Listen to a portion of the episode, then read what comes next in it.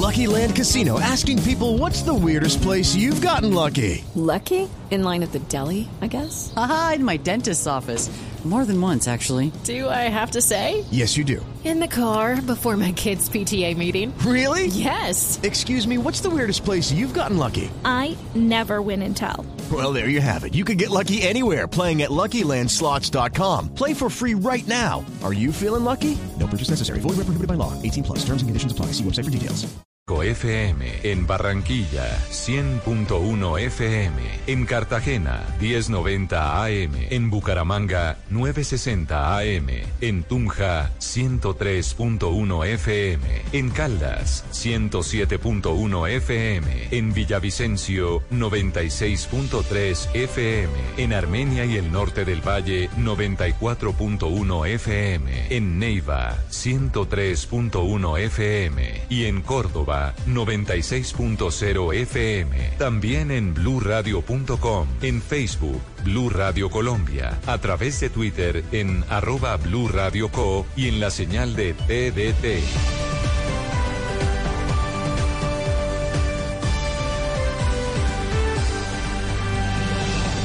Blue Radio, la nueva alternativa.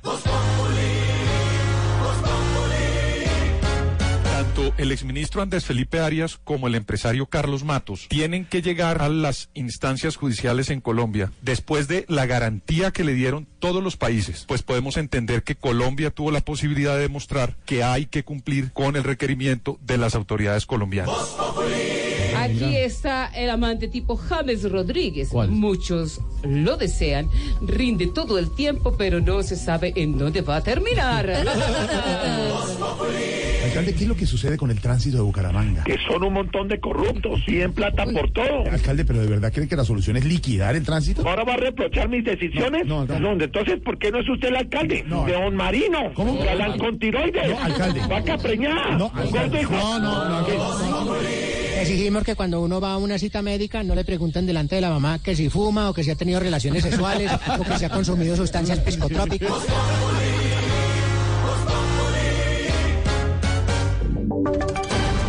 Voces y sonidos de Colombia y el mundo en Blue Radio y bluradio.com. Porque la verdad es de todos. Desde la noche, un minuto, aquí están las noticias. Fuentes cercanas a Blue Radio confirmaron que la próxima semana podría la Corte Suprema de Justicia escuchar el testimonio de Marlon Marín, sobrino de Iván Márquez, dentro de la investigación contra Jesús Santrich por narcotráfico. Juan Esteban Silva. Blue Radio conoció que solo hace falta la autorización por parte del gobierno de los Estados Unidos. Aún no se ha recibido respuesta a la carta rogatoria que se envió solicitando ese testimonio, pero fuentes cercanas le han contado a Blue Radio que la próxima semana, entre miércoles y el jueves 18 de julio, podría viajar el magistrado Francisco Farfán, ponente en este caso. La sala de instrucción de la Corte entonces podría escuchar, obtener el testimonio de Marlon Marín, sobrino de Iván Márquez. Hay que recordar además que la sala de instrucción pues ha insistido en este pedido porque el testimonio de Marín es clave para investigar a Jesús Santrich, a quien ya se le dictó, recordemos, orden de captura, pero además porque con el cambio de procedimiento de la Fiscalía a la Corte, las pruebas que se recogieron por parte de la Fiscalía no pueden ser consideradas como tal en el alto tribunal, por lo que se debe recoger sus propias pruebas. Juan Esteban Silva, Blue Radio. Se levantó el paro de taxistas también en la ciudad de Cali. Los conductores comenzaron a desbloquear, desbloquear las vías de la ciudad. François Martínez. Después de 15 horas de protestas en las vías de Cali, los taxistas levantaron el paro y los bloqueos tras llegar a varios acuerdos con la alcaldía. El mandatario de los caleños, Maurice Armitage, se comprometió en varios puntos con este gremio, entre los cuales está combatir la piratería y reducir el pico y placa para los taxistas a un dígito a partir del primero de agosto. Ah, lo del pico y placa taxi, ustedes mismos, el valor lo tienen ustedes. Yo creo que Cali ha crecido, los taxis no han crecido, podemos quitar el no- eh, un dígito y lo van a revisar. Ustedes mismos vendrán y podrán decir dentro de un mes, alcalde, nos fue bien, quítenos el otro o pónganoslo otra vez. También los taxistas lograron un acuerdo con la Secretaría de Seguridad para que se implemente el botón de pánico que permitirá una mejor reacción con las autoridades ante acciones delincuenciales. Desde Cali, François Martínez, Blue Radio. El presidente Iván Duque firmó la ley que exige que todas las transacciones en el sistema de salud se hagan a través de facturas electrónicas. Diana Ospino. Durante la clausura del foro Más Región hacia un nuevo modelo de Estado realizado en Barranquilla, el presidente Iván Duque anunció la firma de la ley que exigirá que todas las transacciones en el sistema de salud se hagan a través de facturas electrónicas. Esto para acabar con los abusos y las dobles contabilidades que han afectado el bolsillo de los colombianos. Y hoy pude firmar la ley que venía del proyecto 090, presentado en el Congreso de la República, que establece nuevos estándares y patrones para monitorear la transparencia en el sector de la salud, que se une a la ley que sacamos en el primer, los primeros cuatro meses de gobierno con el apoyo del Congreso para endurecer la capacidad sancionatoria de la superintendencia. Con esta ley se crea un sistema integral de control, inspección y vigilancia para todo el sector salud, del cual hará parte la Superintendencia Financiera de Colombia, la Superintendencia de Industria y Comercio, la Superintendencia de Sociedades y la Superintendencia Nacional de Salud. En Barranquilla, Diana Vino, Blue Radio. En noticias de Bogotá, ladrones encañonaron a un capitán de la policía y hurtaron su moto de alto cilindraje de forma casi simultánea. Otro hombre fue víctima de los delincuentes en el sector de Normandía, donde los parrilleros son los responsables. Uriel Rodríguez.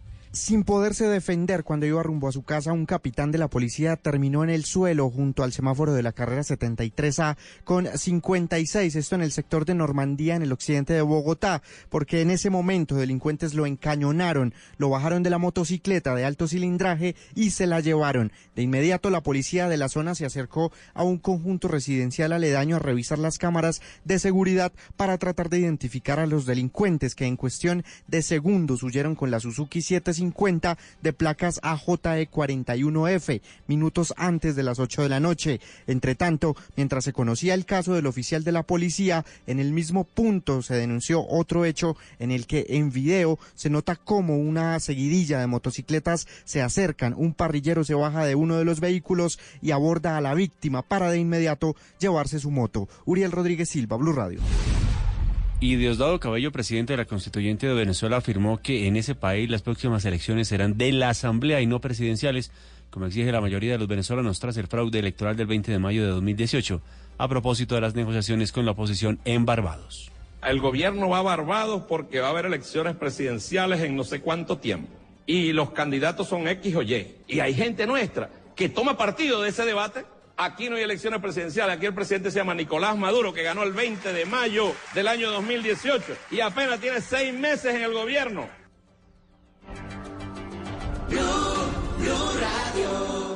Noticias contra reloj en Blue Radio. A las 10 de la noche y 6 minutos, noticia en desarrollo. La ciudad estadounidense de New Orleans se prepara hoy para afrontar la llegada de una tormenta tropical que puede convertirse en huracán y que condujo al gobierno de Luisiana a declarar estado de emergencia. La cifra, al menos seis turistas extranjeros que disfrutaban en el norte de Grecia murieron y 30 personas resultaron heridas a causa de las fuertes tormentas de granizo que asolaron la región de Caldicica. Este miércoles por la noche informaron las autoridades.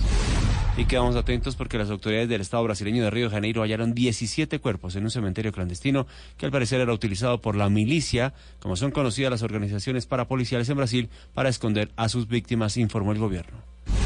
Ampliación de esta y otras noticias en blurradio.com. Continúen con bla bla blue. El mundo está en tu mano. Escúchalo. Noticias de Colombia y el mundo a partir de este momento. Léelo, entiéndelo, pero también opina. Con respecto a la pregunta del día. Comenta. Yo pienso que ese código. Critica. Y sí, pienso que. Felicita. Vean que el pueblo lo está respaldando. En el fanpage de Blue Radio en Facebook tienes el mundo y un espacio para que compartas lo que sientes. Búscanos como Blue Radio en Facebook. Tú tienes mucho que decirle al mundo, porque en Blue Radio respetamos las diferencias. Blue Radio, la nueva alternativa. Estás escuchando Blue Radio, un país lleno de positivismo, un país que dice siempre se puede. Banco Popular. Don Carlos acaba de ganar.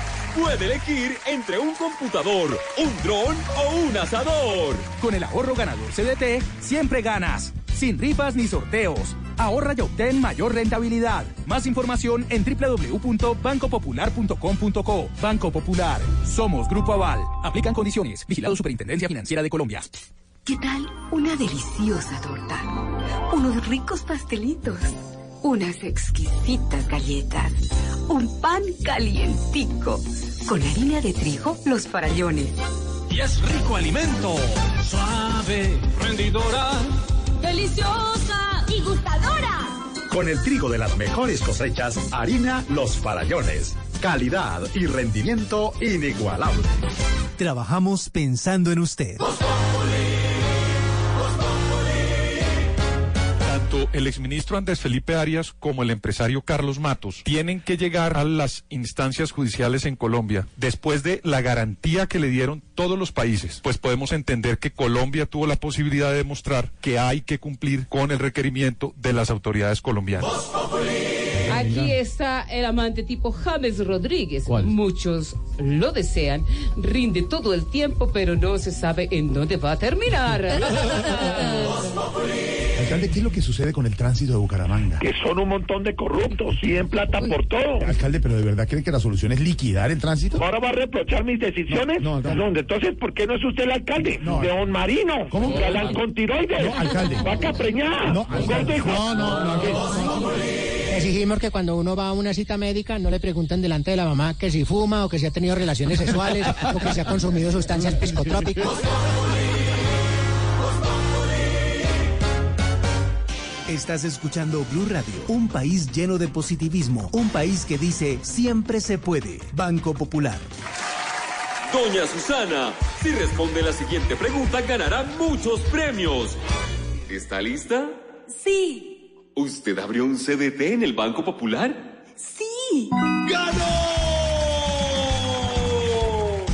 Con el ahorro ganador CDT, siempre ganas. Sin rifas ni sorteos. Ahorra y obtén mayor rentabilidad. Más información en www.bancopopular.com.co. Banco Popular. Somos Grupo Aval. Aplica condiciones. Vigilado Superintendencia Financiera de Colombia. Hoy en Blue Radio. Ay, amigos de Blue Radio, soy Diego León Hoyos y quiero invitarlos esta noche a Bla Bla Blue para que hablemos de lo que significa volverse cucho. Esa bella época en la que cualquier carcajada se convierte en tos. Así se llama la nueva obra en la que estoy trabajando, cuando una carcajada se convierte en tos. Esta noche pidan que les prendan la radiola a las 10 en punto y a buen volumen para que nos escuchemos en Bla Bla Blue. Bla bla blue. Conversaciones para gente despierta. De lunes a jueves desde las 10 de la noche por Blue Radio y bluradio.com. La nueva alternativa. ¿Qué se requiere para una buena conversación? Un buen tema, un buen ambiente, buenos interlocutores, preguntarles a los que saben y dejar que todos expresen su opinión. Cada noche encontraremos los ingredientes necesarios para las mejores conversaciones en Bla Bla Blue. La manera ideal de terminar el día y comenzar uno nuevo. Aquí comienza Bla Bla Blue. Conversaciones para gente despierta. En vivo, desde el estudio principal de Blue Radio, en Bogotá, Colombia. Aquí está Bla Bla Blue. Buenas noches. Buenas noches, Colombia. Muy buenas noches. Buenísimas noches. 10 de la noche, 10 de la noche, 12 minutos. Bienvenidos a Bla Bla Blue, el primer talk show de la radio y el último si ustedes no lo escuchan. Ya se le acabó la comida a los gatos y Por toca favor, comprar más. volvamos esto viral, volvamos esto como el circo de hermanos Gasca. Hagamos una despedida para que la gente crea que como ya nos vamos a ir, tienen que oír. O, o decir, en televisión las muñecas de la mafia, aquí los muñecos de la radio. Para que no se oigan en bla bla blue. Ah, bueno, van a tener que oír porque tenemos un invitado bien espe- Diego León ya está en el camerino. Sí, hombre, lo estamos alambrando, ¿Sí? le dimos tintico, todo bien. Bueno, me, le- me- me lo peinan por favor para traerlo Eh, al eh, estudio. ya, ya mismo hablo con la gente de maquillaje. Bueno, perfecto. Un momentico. Siempre en la primera hora un invitado especial. Esta noche ya está listo ahí donde Diego León. Perfecto. En la segunda hora, después de las 11 de la noche, estaremos hablando de salud. Hoy, como todos los miércoles, nos va a acompañar Gabriel Roar a propósito de su libro Hablando con mi cuerpo, ¿por qué y para qué me enfermo? Resulta que hay una conexión directa entre las enfermedades y el- las emociones. Él nos explica de qué se trata eso y ustedes a través del numeral salud bla bla bla le podrán hacer todas las preguntas hasta las 12 de la noche. Y después, de medianoche, pues este programa 100% de ustedes en la línea 316-692-5274, la línea de bla bla para que hablemos sin parar. Aquí hablamos todos tranquilos. Eso es democracia de la palabra y de la lengua hasta la una de la mañana. Pero esta noche, como todas las noches, me acompaña la bellísima Tata Solar. Aquí estamos. con canción. Hoy tocó baladita, plancha, linda. Miguel Bosé en los inicios. Claro, buena canción. Qué bonito. Qué bonita. Gracias, Rafita. Un saludo para todos los oyentes de Blue Radio. Son las 10 en la noche, 13 minutos, dispuestos a entregarles el mejor programa en este día especial, mitad de la semana con mucha productividad, con poco tráfico, pero eso sí, con normalidad a esta hora, porque ya se acabó el paro en todo Colombia. Tú tranquilo. Menos mal. Un saludo, soy arroba Tata Solarte y vamos a pasarla muy bien. Al otro lado de la mesa está el señor Simón Hernández. ¡Uy! ¡Casi! Vaina. Cada vez No, que usted ese salta le, le gotea algo, suena. Sí, no sé por qué. Sí, pero ¿qué Creo que le voy a preguntar a Gabriel Roar en la segunda Sí, hora a como- qué se debe eso. Usted está como medio enfermo, en serio. Salte otra vez. Coge impulso. A ver, cuidado, cuidado, me, cuidado, me tumba la mesa de centro. Corra. De- de Eso. nuevo. Ya. A ver.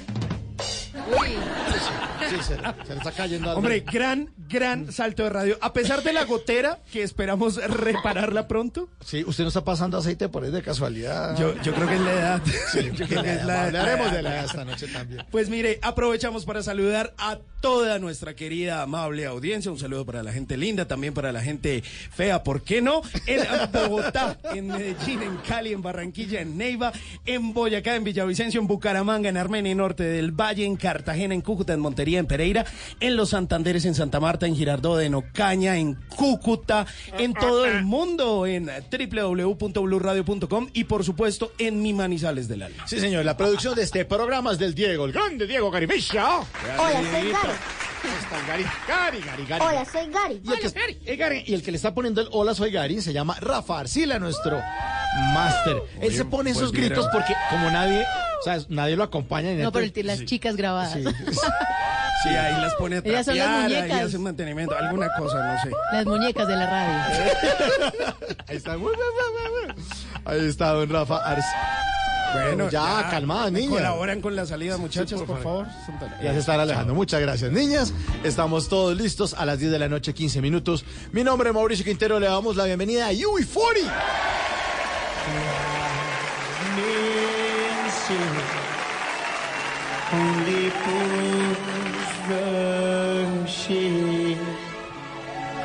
but I can't help eh, falling in love with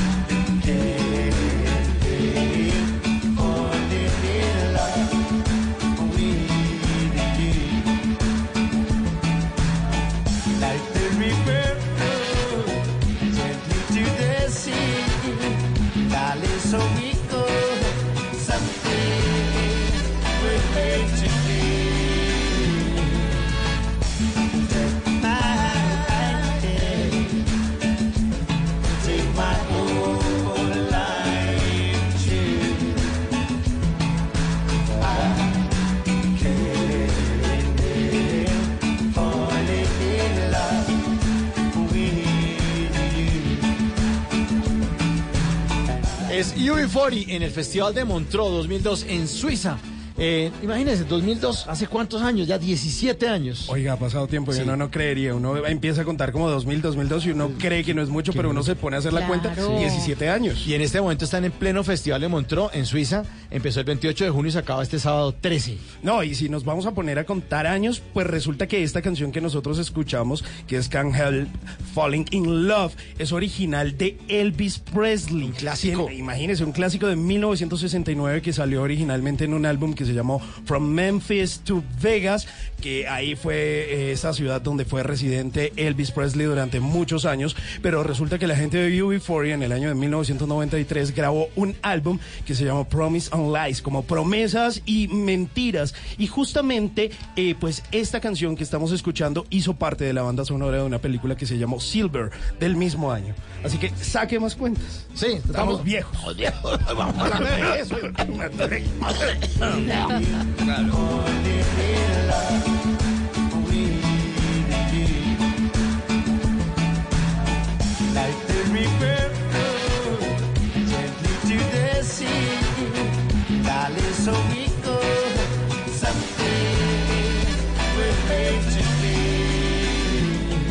Bla bla blue. Conversaciones para gente despierta. Señor coordinador de piso, nuestro invitado ya está listo ahora sí. Está listo, está alambrado, está rey palpa. Nuestro invitado es uno de los mejores actores de Colombia. Uno de los mejores papeles que hizo fue el de mujer periodista María Leona Santo Domingo, al lado del grande Jaime Garzón en Cuac, el noticiero. Humor político de los años 90, eso que solo recordamos a las personas viejitas como yo, a los que cualquier carcajada se nos convierte en.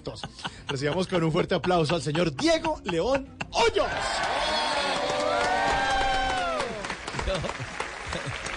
Primer- Después de un enorme gracias, un enorme abrazo a todos los eh, escuchas, quiero felicitar este tono tan delicioso, tan liviano que tienen ustedes los que eh, eh, conducen y manejan y los técnicos que hacen este programa. Qué cosa tan bonita. Y lo segundo, ¿ahí me están diciendo sapo? ¿Eso significa sapo? No. No, no, no, son Y lo otro, y lo otro que sí quiero celebrar es que hay una sonoridad tan, eh, tan deliciosa, tan bacana, para decirlo en puro ñero colombiano, en este nombre. Bla, bla, blue.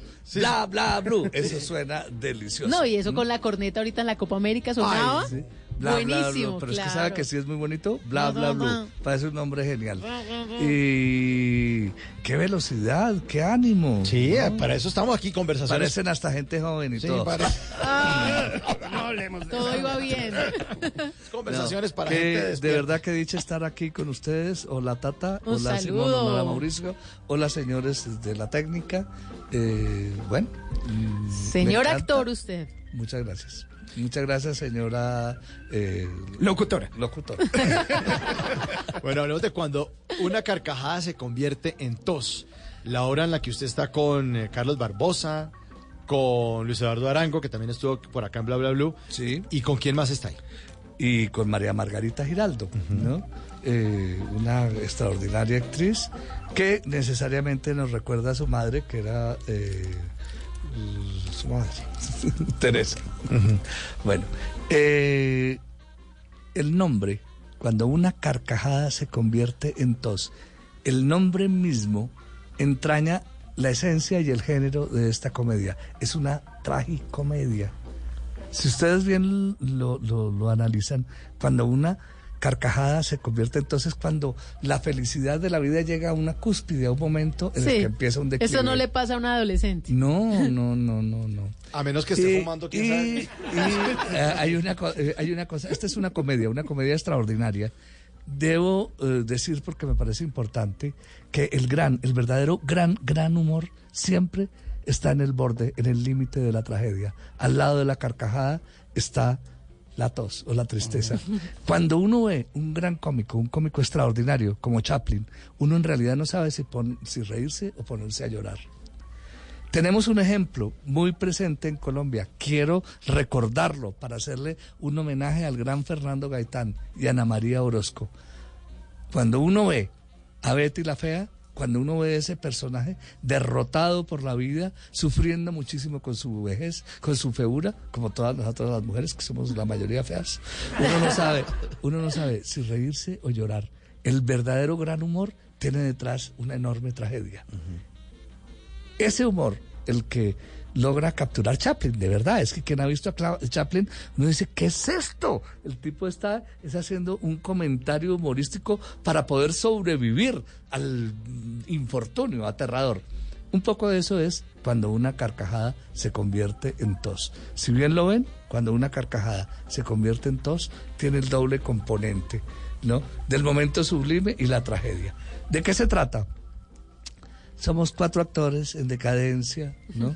que eh, llegamos a un estudio a presentar la única audición a la que nos llaman, que es para hacer un personajito que está a punto de morirse y el único capítulo es donde se van a repartir la herencia. Pero además la audición es en inglés y ninguno sabe hablar inglés. Bueno, y, y decidimos que no, que no nos vamos a dejar derrotar de la vida y montamos nosotros, tres varones, tres hombres, la Cenicienta. ¿no? Y es una comedia extraordinaria a la que realmente no vacilo en invitar a todos los eh, oyentes de Bla Bla Blue, porque se acerca de una manera entrañable y profunda y bella a la condición humana. Sí, está hablando de actores, pero no, habla también de usted, la señora que ha trabajado en una fábrica y se está jubilando, de usted, el médico que llega al ocaso de su vida profesional, del ingeniero. Nuestra circunstancia de la que hablamos allí es extrapolable, o, mejor, eh, eh, eh, es universal, porque tiene que ver con la condición humana y con la circunstancia tremenda de todos nosotros que es envejecer y sobre todo no dejarnos derrotar por la, ve- por la vejez. Diego León Hoyos, nuestro invitado, pero usted en alguna en, en algún momento, justamente por ese paso de los años, también estuvo mencionando el tema de la televisión, que ya no lo llamaban para diferentes papeles. Sí, sí, ahí empecé a decir, yo no me llamo Diego León Hoyos, me llamo Viejo León Hoyos. No, lo que está pasando en la televisión. Yo no quiero venir aquí a volverme una plañidera, ni a lamentarme, ni a mucho menos, ¿no? Eh, la televisión colombiana está teniendo un momento, digamos, de reacomodo, mm, de transformación. Ustedes, ustedes tres que son tan jóvenes y tan pipiolos, Muchas saben gracias. que saben que es Mejor prácticamente piropo en 10 años. a ver, mi tata, es prácticamente imposible convencer a un muchacho entre los 17 y los 25 años que apague el teléfono o la tablet para ponerse a ver una telenovela. Olvídese. Sí. Si, si lo convence, lo va a ver o en el teléfono o en la tablet, ¿no? Y hay una cosa que ustedes, que están pipiolos, pero no tanto, como para no recordar que había una cosa sagrada en las familias colombianas. Después de las noticias venía algo que era un rito, el gran dramatizado nacional, la telenovela o lo que fuera, o la serie. Y ahí muchos de nosotros y varias generaciones nos convocamos y nos convertimos en país, para bien o para mal, nuestro punto de referencia fue eso. Ahora, después de las noticias, en vez del gran dramatizado, que viene el reality, y después del reality, la telenovela turca, ¿no? Y entonces, eh, eh, sumado a eso, que el consumo de la juventud de productos audiovisuales está ahora en la tablet o en el teléfono o en la televisión por suscripción, naturalmente la producción de dramatizados ha disminuido en una proporción no soy estadista ni mucho menos para decir cuál, pero la mitad de nosotros está sin trabajo, en la misma medida en que la mitad de los dramatizados que se hacían antes ya no se hacen. No sé si eso está bien o mal. Sé que hay 70 años de gran tradición, de una industria poderosa y respetable de dramatizados en Colombia que está en peligro, ¿no? Y, y que fue muy importante, no solo para los colombianos, sino que tuvo resonancia poderosísima internacionalmente. Ahora hay que aprender a sortear esta situación de realities, de eh, como el reality es más fácil de hacer, Claro. entonces de pronto no importa defender esta tradición de dramatizados y como hay telenovelas turcas tan entretenidas y tan baratas, pues Mm. entonces eso está ocurriendo. Con eso le contesto. Y además, Tato. esas telenovelas turcas parecen grabadas en la costa, ¿no? Ish. Es que uno, esta vaina es como de Barranquilla, no sé. Esta noche estamos en Bla Bla Blue con viejo, perdón, con Diego León Hoyos.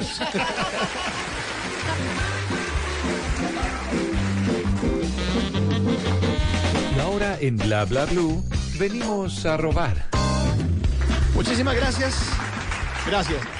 Vinimos a robar porque venimos a robar. Les recuerdo las arrobas de las redes sociales de Diego Leones, arroba Diego Hoyos 58 en Instagram y arroba 6 egos en Twitter. Ahí están sus arrobas. Vinimos a robar porque venimos a robar. Arroba Daniel Janeiro 16 puso en su cuenta de Twitter lo siguiente, dice eh, un diálogo, ¿no? Un diálogo como entre profesores y alumnos y dice el profesor, el 80% de los estudiantes reprobaron su examen de matemáticas. Y un man, profe, ¿y el otro 40 cómo nos fue? ¡No! Bien. bestia. Gea Castellanos, el comediante Bucaramanga, Germán Castellanos, posteó una, eh, una foto en su cuenta de Instagram que tiene el siguiente diálogo. Entonces dice, eh, título, paro de taxistas. Taxistas, dos puntos. No queremos más aplicaciones de transporte. Personal común, dos puntos. No hay taxis, voy a descargar Uber, Beat, eh, InDriver. Driver, Cabify, Didi, lo que quiera. Vinimos a robar porque venimos a robar. Arroba exblauman. Pone ¿Cómo? su exblauman. Puso en su cuenta de Twitter el siguiente diálogo. Dice así, eh, ¿cómo se llama? Chelo. Chelo, bienvenida al concurso. ¿De dónde viene? De Conchuelo. Y este último, arroba Juan Pulgarín, puso en su cuenta de Instagram una imagen con el siguiente texto. Dice, eh, ahora eh, pedí un Uber y cuando llegó me tocó saludar al conductor de beso con lengua frente a un grupo de taxistas para que no nos agredieran, ¿no? Y después, y después dice, igual nos cascaron disque por maricas. Vinimos a robar porque venimos a robar. Bla Bla Blue. Conversaciones para gente despierta. Yo tengo un diablo en mí. Gloria en lo alto del cielo. El infierno pasión. Arriba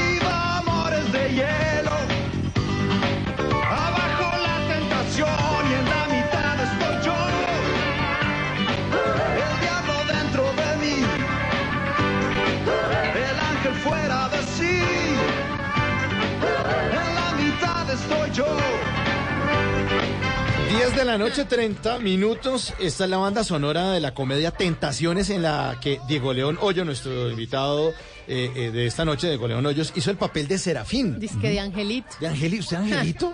Sí, pero por supuesto. ¿Cómo que por supuesto? Mire, la obra tuvo, eh, esa comedia tuvo tanto, tanto éxito y mi condición angelical eh, eh, se difundió tanto que lo presentaban en horario triple X. Después de repetirla durante los 10 años que la repitieron, donde me hubieran pagado a mí un poquitico de regalías por las repeticiones, yo tendría un apartamento en la Riviera, otro en Nueva York y otro en Cartagena. ¿no? Pero bueno, la repitieron muchas veces. Terminó hasta en un horario triple X. Y no entiendo por qué, si éramos por los atributos de la diabla, que era la actriz Y es que pasaron, melondramática. pasaron muchas diablas La- la bonitas. actriz melondramática, o por las plumas del ángel, para que vean. por alguna de esas O dos si por circunstancias. Bueno, ¿cómo era esta comedia? Entonces usted era un angelito que le hablaba al oído. Sí, es una comedia que yo creo que fue genial. Eh, yo al principio mm, lo tomé como un trabajo más, hasta que me empezó a ocurrir una cosa extraordinaria. Era encontrarme con la mirada de los niños que me miraban pasmados de asombro y se les descolgaba la, la- la mandíbula.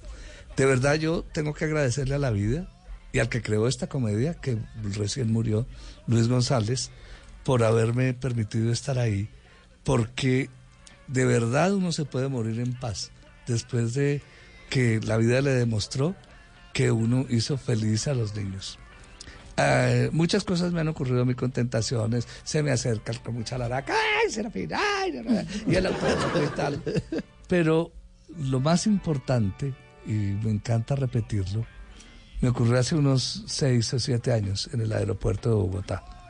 Había una mujer particularmente bella. Pocas veces he visto una mujer tan hermosa. Tendría 20, 22 años. Pero irremediablemente tenía una aureola de tristeza. Una melancolía que ella no podía evitar. Se me acercó, muy seria, sin decirme el autógrafo nada, me miró a los ojos, hizo una pausa dramática y me dijo, yo a usted le tengo que decir algo. Usted hizo feliz mi infancia. Dio media vuelta y se fue. Yo tengo la certeza de que esta niña tenía una infancia profundamente desgraciada, o por abuso, o por desamor, o por lo que fuera. Y que ahí me estaba diciendo que el único momentico de alivio que tuvo en una infancia terrible fue cuando veía ese programa. Y así esto sea una invención mía, que me encanta haberme inventado. De todas maneras, sí, soy muy feliz de haber acompañado a ese montón de niños que crecieron conmigo. Lo único que me da rabia es que los únicos que crecieron fueron ellos, yo nunca. el infierno pasión, arriba amores de hielo, abajo la tentación y en la mitad estoy yo, el diablo dentro de mí, el ángel fuera de sí. Hay cajas de dientes, cajas fuertes y hasta cajas de música. Pero ninguna como la cajita de Tata Solarte. En Bla Bla Blue, vamos a tirar caja.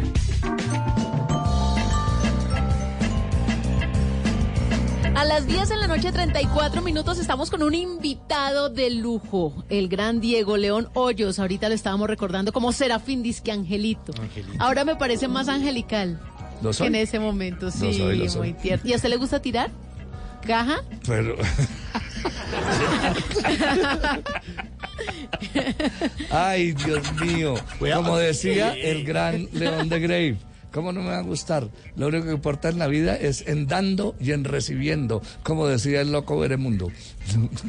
Bueno, ¿Qué voy a tirar ya que en esta Diego, caja? ahí en esa cajita, es la cajita de bla bla blue, hay unos papelitos. La idea es que usted vaya sacando de a un papelito, lo vaya leyendo y nos va contando sobre eso, sobre lo que está ahí. Entonces, el primer papelito que usted está sacando, ¿cuál es? ¿Qué dice?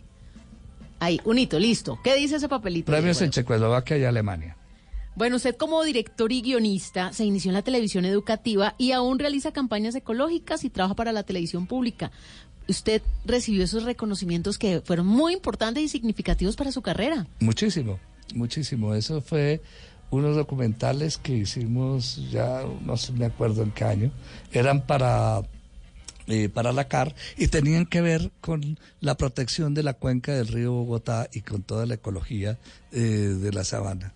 Felizmente, eh, esos documentales obtuvieron reconocimientos en festival en Alemania, no me acuerdo ya el detalle, en Checoslovaquia y son distribuidos por las Naciones Unidas y me producen mm, pues un enorme, un enorme orgullo. En ese momento la circunstancia era bastante dramática, ¿no?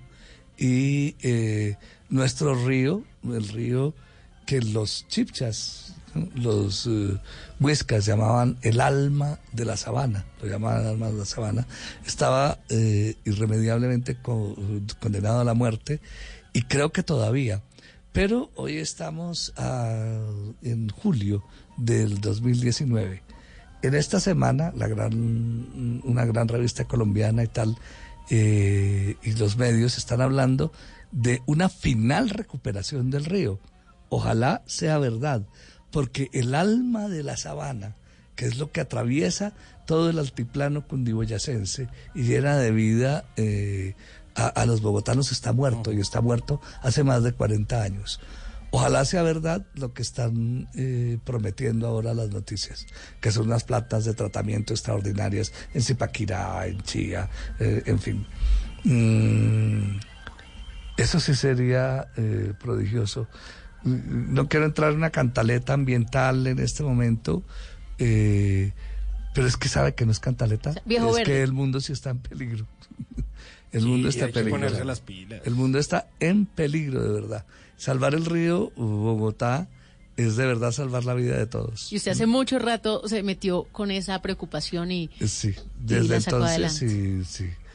Y podría llenarle de un anecdotario que es muy largo y muy interminable, cómo fue esa grabación, pero fue muy importante y para mí es muy honroso haber hecho esos documentales y haber recibido esas distinciones. Diego León, el siguiente papelito. Siguiente papelito.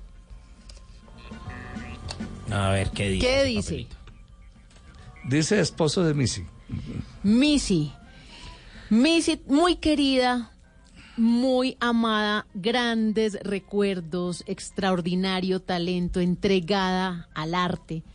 Y usted dijo unas palabras muy hermosas en la despedida de Missy. Tu muerte fue sublime como casi todo lo que hiciste en la vida. Usted fue el compañero de Missy, de vida, de, lucha, de arte. Ya no está.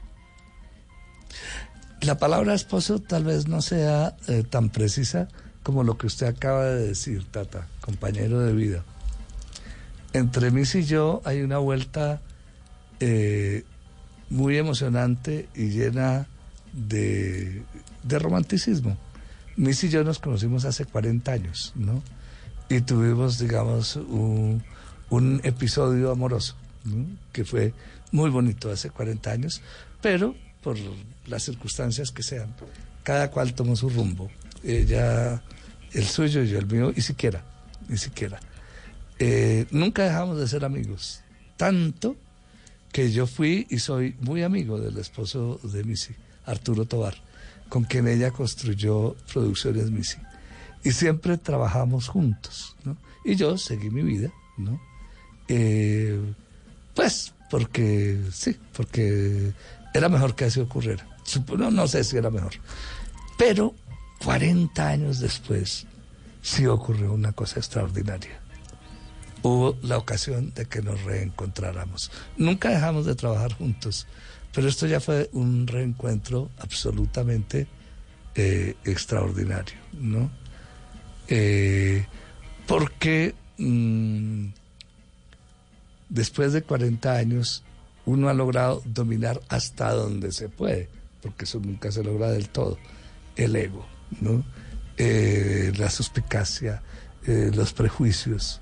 Y eh, mire que de verdad lo más poderoso, uh, no, lo más impetuoso del amor está en la juventud, pero lo más poderoso y lo más profundo está en la edad adulta.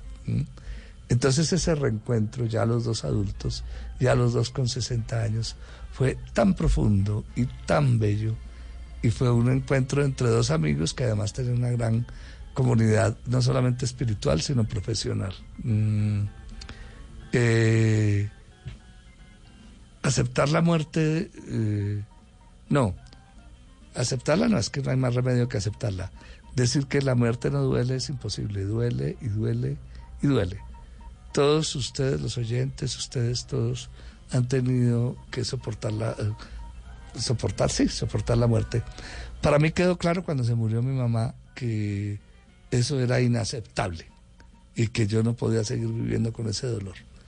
La única manera de sobrevivir a una cosa tan terrible es convertir el dolor en agradecimiento y decirle a los dioses de la vida y a la vida, gracias, siquiera viví para conocerla. Si no, la muerte es intolerable. Afortunadamente, eh, el agradecimiento por haberla conocido es infinito y me ayuda a soportar la muerte.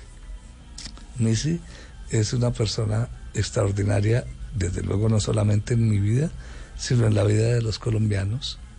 Y sí, le agradezco a los dioses de la vida que me han dado la oportunidad de conocer a esa mujer tan extraordinaria. Ay, nos dejó a todos como con el corazón arrugadito. Diego León, el último papelito.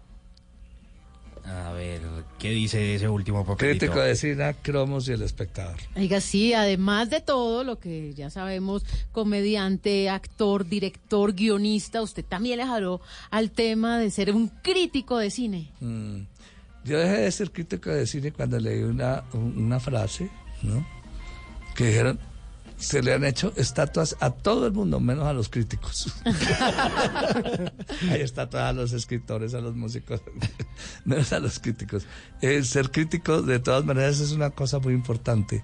Hay grandes críticos, eh, como George Steiner, eh, son personas que... eh, le- Julio César Londoño, un gran escritor vallecaucano. mm, no sé, podría mencionar otros, pero la idea no es hacer una enumeración, sino que el crítico es, eh, es fundamental. Pero la palabra ya en sí entraña una cosa bastante odiosa, ¿no? Eh, porque el crítico es básicamente el que, se diría, el que está muerto de la ira porque eh, otro hizo lo que él no fue capaz. Todo crítico de cine o de literatura eh, es un tipo que tiene una bronca terrible porque no fue García Márquez. Pero mentiras, que el crítico, y hay grandes críticos, por ejemplo, Vargas Llosa, ¿no?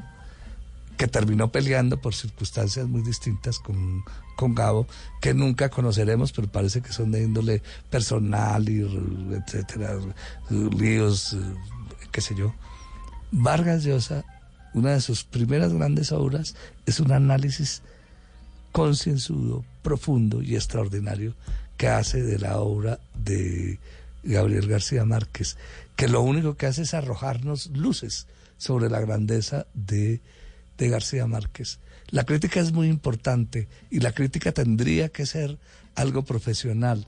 La crítica entre nosotros se entiende más bien como una especie de pelea de rapiña contra el que es capaz de hacer algo bueno o algo malo. La labor del crítico, más que descalificar, tendría que ser desentrañar y explicarle al público qué es lo que produce esa sensación tan extraordinaria que usted tiene cuando ve esa película. Tratar de conceptualizar en él por qué se ríe tanto en esta comedia, por qué usted se conmueve, como me conmuevo yo, y quiero hacerle este homenaje a Fernando Gaitán, por qué me conmuevo tanto yo cuando veo a Betty la Fea. ¿Qué es lo que este tipo logró cautivar en la humanidad entera sobre la condición eh, femenina, ¿no? Y, qué, mecanismo, qué, qué, qué- qué constante. Hay una cosa que él sí descubrió, por eso todas adoramos Betty la Fea, es que eh, el 90% de las mujeres somos feas, y por eso nos gusta tanto.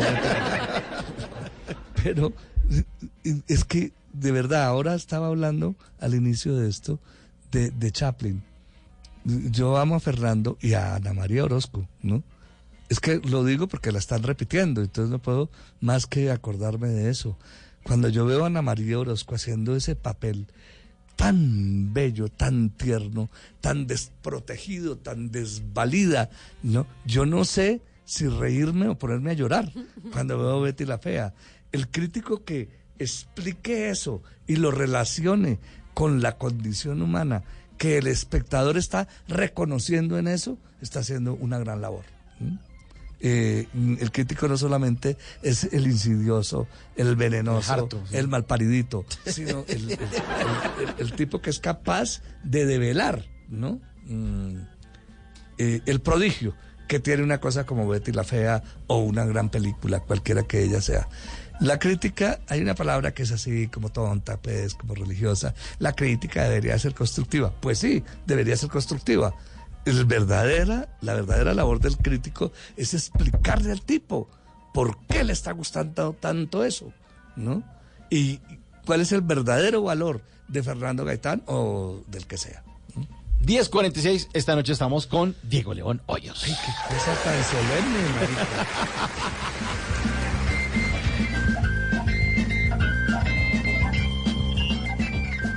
Lo que algún día fue noticia, hoy es historia. En Bla Bla Blue, antes de que se acabe el día.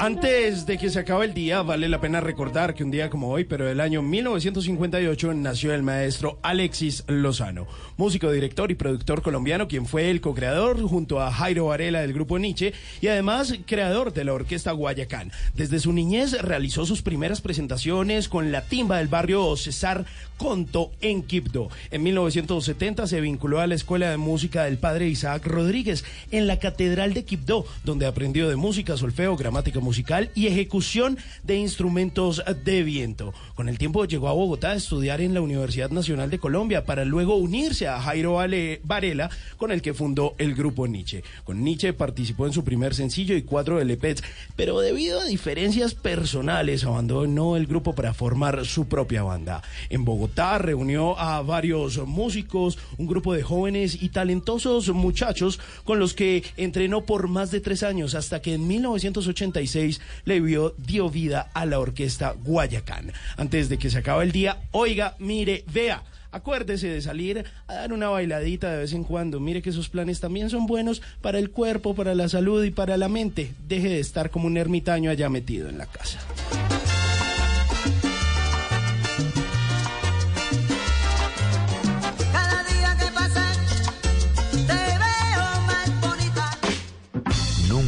Te irás a la cama sin aprender algo nuevo. Bla bla blue.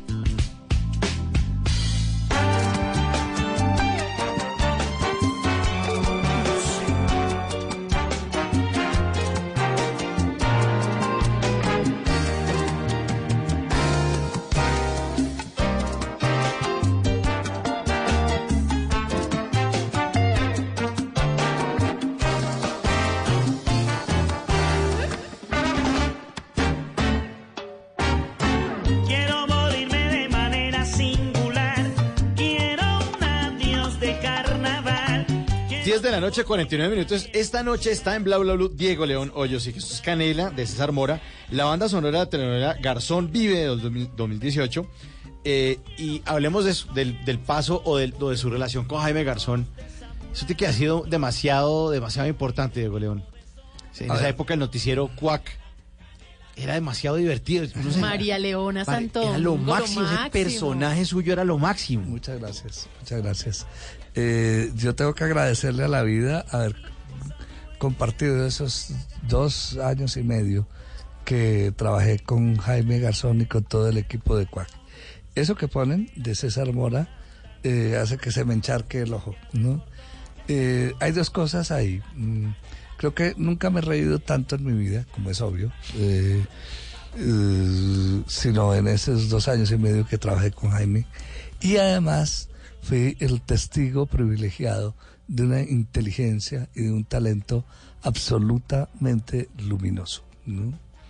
Mm, Jaime Garzón, eh, de verdad, sí era una persona con un, con un, con un don y con un- una inteligencia absolutamente prodigiosa y endiablada. Mm. Eh, el equipo de Quack era eh, también una de esas cosas que se conjuró y que produjo el destino y que fue extraordinario, extraordinario. Eh, suelo decir que un país, ¿cierto? No son los bordes, ni los límites, ni nada. Un país en realidad lo define una serie de afinidades, una manera de reírse. Usted puede hablar español, Tata, eh, tú, todos, eh, pero no es el español, es una manera especial de ser colombiano, unas complicidades, unas inflexiones, unas cositas. Yo creo que un país, más que unos límites, de verdad es una manera de reírse. ¿no? Entonces, cuando un asesinan a Jaime, a Jaime Garzón, lo que asesinan es una parte del país. Eh, ese crimen es un crimen contra una manera de ser colombiano. Mm, ¿Qué le puedo decir yo? Quiero simplemente recordar una pequeña anécdota. Tres años después de que se murió Jaime, ¿no? estaba yo haciendo una telenovela como muchas de las que he hecho, y yo era un personaje que llevaba una serenata de mariachis, ¿no? Era un tipo que tenía una compraventa, era un tipo más o menos tosco y tal, y llevo, llego con mi serenata de mariachis, entonces llego y empiezan los mariachis a tocar y iniciaron pues con la negra, ¿no? que es con lo que en Colombia se inician las serenatas de mariachis. Tan, tarán, tan, tan, Y yo, sin darme cuenta, sin poderlo evitar, en segundo y medio, estaba llorando y llorando y llorando y llorando sin parar. Y al instante descubrí que estaba llorando porque la única persona que me llevó a mí una serenata de mariachis fue Jaime Garzón. Cuando María Leona Santo Domingo cumplió 40 años y llegó, y llegó con mariachis al, al, al, al- al estudio. Mm, eh, le le agradezco a los dioses de la vida haber tenido la oportunidad de trabajar con ese hombre tan luminoso y tan inteligente. Dulce oración, cosa buena. Negra cadera, dame tu bendición.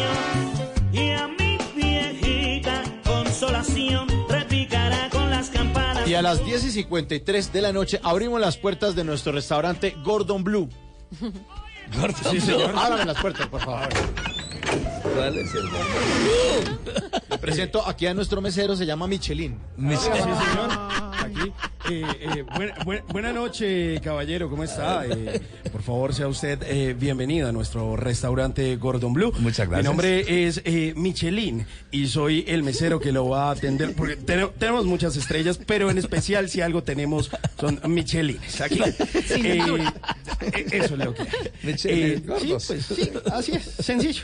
Eh, soy el mesero que lo va a atender esta noche, así que vamos a tener conversaciones para gente despierta, como es habitual en nuestro A restaurante. Permítame preguntarle, eh, ¿mesa para dos o viene solo?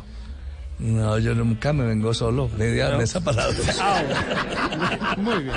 ¿Le, le- le gustaría empezar con un vinito, una cerveza, una agüita, una gaseosa? Un vinito, por ¿Un favor. vinito? ¿Con quién le gusta tomar vino a usted? Eh, pues con la persona eh, entrañable con la que eh, he venido a comer. Sí, listo. Pues mire, eh, de entrada creo que puedo ofrecerle eh, unas estrellas en fusión de salsa egipcia e italiana. Permítame decirle que están de película, porque quisiera que nos cuente un poco acerca de su encuentro con un ídolo suyo, Omar Sharif, en un hotel en Italia. ¿De dónde sacan eso? La situación es esta. Mi vida, es increíble de dónde sacaron eso. Mi vida, eh, de alguna manera, se define. Yo quería hacer muchas cosas, quería ser eh, químico nuclear, que es una cosa que no existe, quería ser abogado, quería ser filósofo, etcétera. Y en un cierto momento eh, encontré mi destino. En la mitad de mi barrio había una caja de Pandora que se llamaba el Teatro Cádiz. Y yo vi ahí una película que cambió el rumbo de mi vida. Esa película era El Doctor Chivago, ¿no? Eh, yo vi El Doctor Chivago, salí, empecé a caminar por los senderitos de mi barrio, el centro de Nariño, y en un cierto momento muy solemne, como eh, Bolívar en el Monte Aventino, cuando dijo que iba a libertar América, yo dije, cuando grande quiero ser asesine, es decir, director de cine. La película era El Doctor Chivago. Como se sabe, esa película es protagonizada por Julie Christie, claro, y por Omar Sharif. Muchos, muchos años después, estando en Roma, coincidí yo en un hotel en donde se hospedaba también Omar Sharif, ¿no? Y yo vi a ese señor y se me paralizó el corazón. No, me le abalancé, pues porque me daba pena, a pesar de que yo he tenido que experimentar, lo digo sin vanidad alguna, que se me acercan una cantidad de fans y tal. Ay, el autógrafo y tal, pero me daba, me daba pena, me daba mucha vergüenza, ¿no? Pero yo no lo podía creer. Ese tipo que había definido mi vida, no él, sino la película, pues, que es extraordinaria, estaba ahí sentado. Y yo eh, coincidimos dos, tres o cuatro días ahí, y siempre en el bar a las seis de la tarde, él estaba ahí tomándose una copa.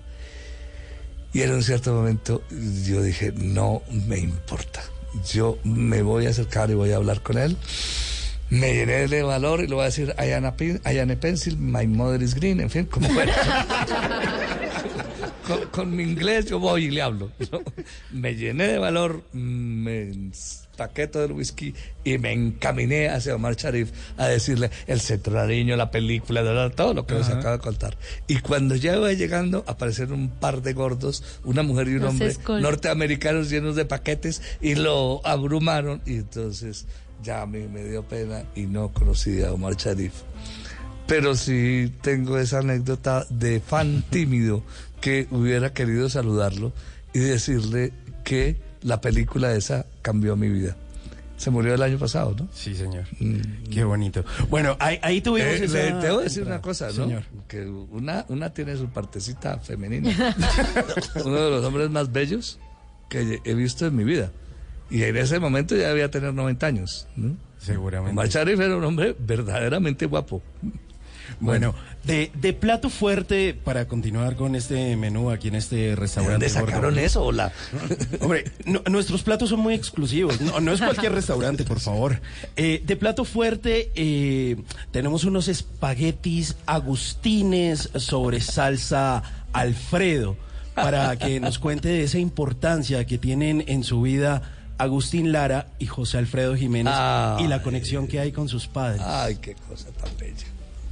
¿Por qué? Qué bonitos ustedes. Eso sí me conmueve mucho. Mire, Agustín Lara habría sido muy importante en mi vida independientemente de mi papá y mi mamá. Eh, por su propio mérito y por la importancia que tiene él eh, en la música latinoamericana. Mm, eh, pero hay un recuerdo que es absolutamente indeleble, es una de las cosas más bellas que yo recuerdo en mi vida. Es mi papá eh, en el centro Nariño, ¿no? este multifamiliar en el que transcurrió mi infancia, con una pijama de listas, ¿no? De esas, las pijamas que como no se sabe si era como de preso, pero las pijamas de listas y mi mamá con una pijamita. Los dos sentados eh, en la camita, oyendo en un inmenso radio maravilloso, un radio Zenit, que los radios de los años 40, más que radios parecían eran muebles, ¿no? Como muebles de la sala. Eh, Tenían el decorado art deco que el resto de la sala. Después, en los años 70, ya escondían su condición de muebles y más bien mostraban la tecnología, los botones y tal. Pero en los años 40 se escondía la tecnología después de una, detrás de una empaquetadura. Parecían más bien como bufés, ¿no? Entonces, ahí está ese radio gigantesco donde mi abuelo oyó la Segunda Guerra Mundial y ellos estaban sentaditos oyendo la radio. Una especial porque ese día se había muerto Agustín Lara. Y ellos se habían comprometido en un concierto, creo, de pronto me lo estoy inventando, al que asistieron a oír Agustín Lara en Medellín. ¿no? Entonces, Agustín Lara hace parte profunda, profunda de, de mi vida, porque representa a mi papá y a mi mamá. Y José Alfredo Jiménez es simplemente el poeta popular más importante que ha tenido América Latina. Hay una canción en la que él tal vez dice uno de los versos más bellos que pueden evocar lo que ocurre entre un par de amantes. Y es al amanecer, después de una noche de un amor infinito, él le dice a ella, te despertaste tú casi dormida y me querías decir no sé qué cosa, pero callé tu boca con mis besos y así pasaron muchas, muchas, horas. Si eso no es un gran verso, no existen versos en el mundo. Que viva José Alfredo Jiménez, que viva Agustín Lara para siempre. Qué Eh, ya, ya para ir cerrando eh, esta noche, porque ya... eh, ¿Ya vamos a cerrar el restaurante? Sí, ya, Sí, ya casi nos toca cerrar. Ya Me viene están voces y haciendo sonidos, sí, ojos, señor. eh, la, la gente de la cocina, eh, me están haciendo vocecitas por allá, eh, algunos soniditos, pero de postre quisiéramos ofrecerle unos suspiros sobre salsa pinta, niña y Santa María, para que nos cuente esa conexión especial que tiene usted con el Teatro Colón. Es que es, es- es- muy grande, porque es que mm, yo conocí el Teatro Colón cuando mi mamá y mi papá me llevaron tal vez niño a ver, eh, eh, mm, eh, no sé, teatro infantil, etcétera, etcétera. Pero lo más importante es que mi carrera como actor profesional empezó en el Teatro Colón, en el año de 1980. Mm, cuando Kepa Muchastegui, mi maestro de teatro, y su mujer, eh, Marchak, también mi maestra, me invitaron a protagonizar una obra muy importante, que es eh, Rosencrantz y Guildenstern han muerto, de Tom Stoppard, ¿no? Yo era primordialmente un crítico de cine y una persona muy interesada en hacer cine. Y sí había actuado, pero nunca, nunca me imaginé que yo podía ser un actor de nada. No obstante, mi portentoso parecido con Robert Redford, ¿no? A pesar de ese parecido, ¿de dónde vas a Pues Kepa Muchastegui y Belín Marchak decidieron que yo podía ser actor y me invitaron a protagonizar Rosencrantz y Guildenstern han muerto. Eh, yo le dije, ¿estás loco? Y me dijo, probemos, probamos. Y resulta que en ese elenco estaban Consuelo Luzardo, Elena Mayarino, eh, Fernando Fandiño, eh, No, Betty. Rolando, eh, Gustavo Angarita, y era, fue una cosa realmente muy importante, ¿no? Justo en ese momento, y claro, es la primera vez que recibí una remuneración por ser actor, ahí empezó mi carrera profesional en el sentido económico del término. Y sobre todo me hicieron la entrevista y me dijeron, ¿qué siente usted de estar aquí a punto de estrenar en el eh, Teatro Colón? Y dije, siento que tengo un ataque en el colon.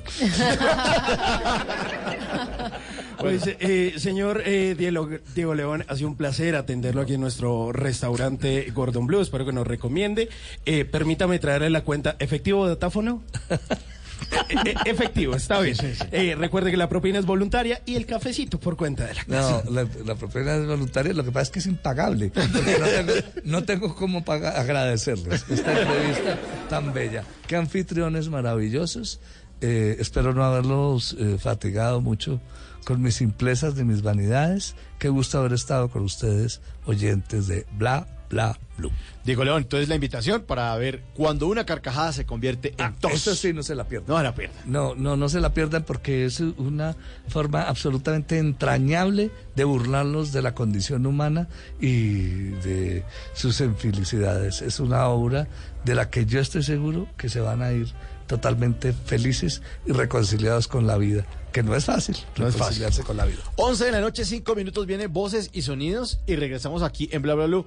Muchas gracias, Diego León, por habernos acompañado. Muchas gracias a ustedes.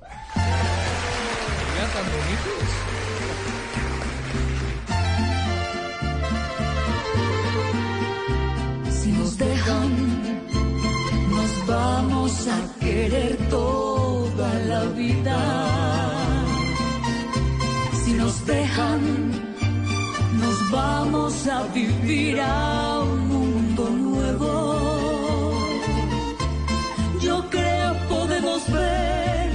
El nuevo amanecer de un nuevo día. Yo pienso que tú y yo podemos ser felices todavía. Si nos dejan, buscamos un rincón cerca del cielo. Si nos dejan, hacemos con las nubes terciopelo. Y allí, juntitos los dos, cerquita de Dios, será lo que soñamos. Si nos dejan, te llevo de la mano corazón y allí nos vamos. ¿Qué se requiere para una buena conversación?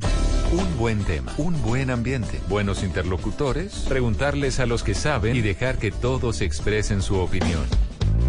Cada noche encontraremos los ingredientes necesarios para las mejores conversaciones en Bla Bla Blue. La manera ideal de terminar el día y comenzar uno nuevo. Bla Bla Blue. Conversaciones para gente despierta. De lunes a jueves desde las 10 de la noche. Blue Radio crece. Blue Radio y bluradio.com. La nueva alternativa.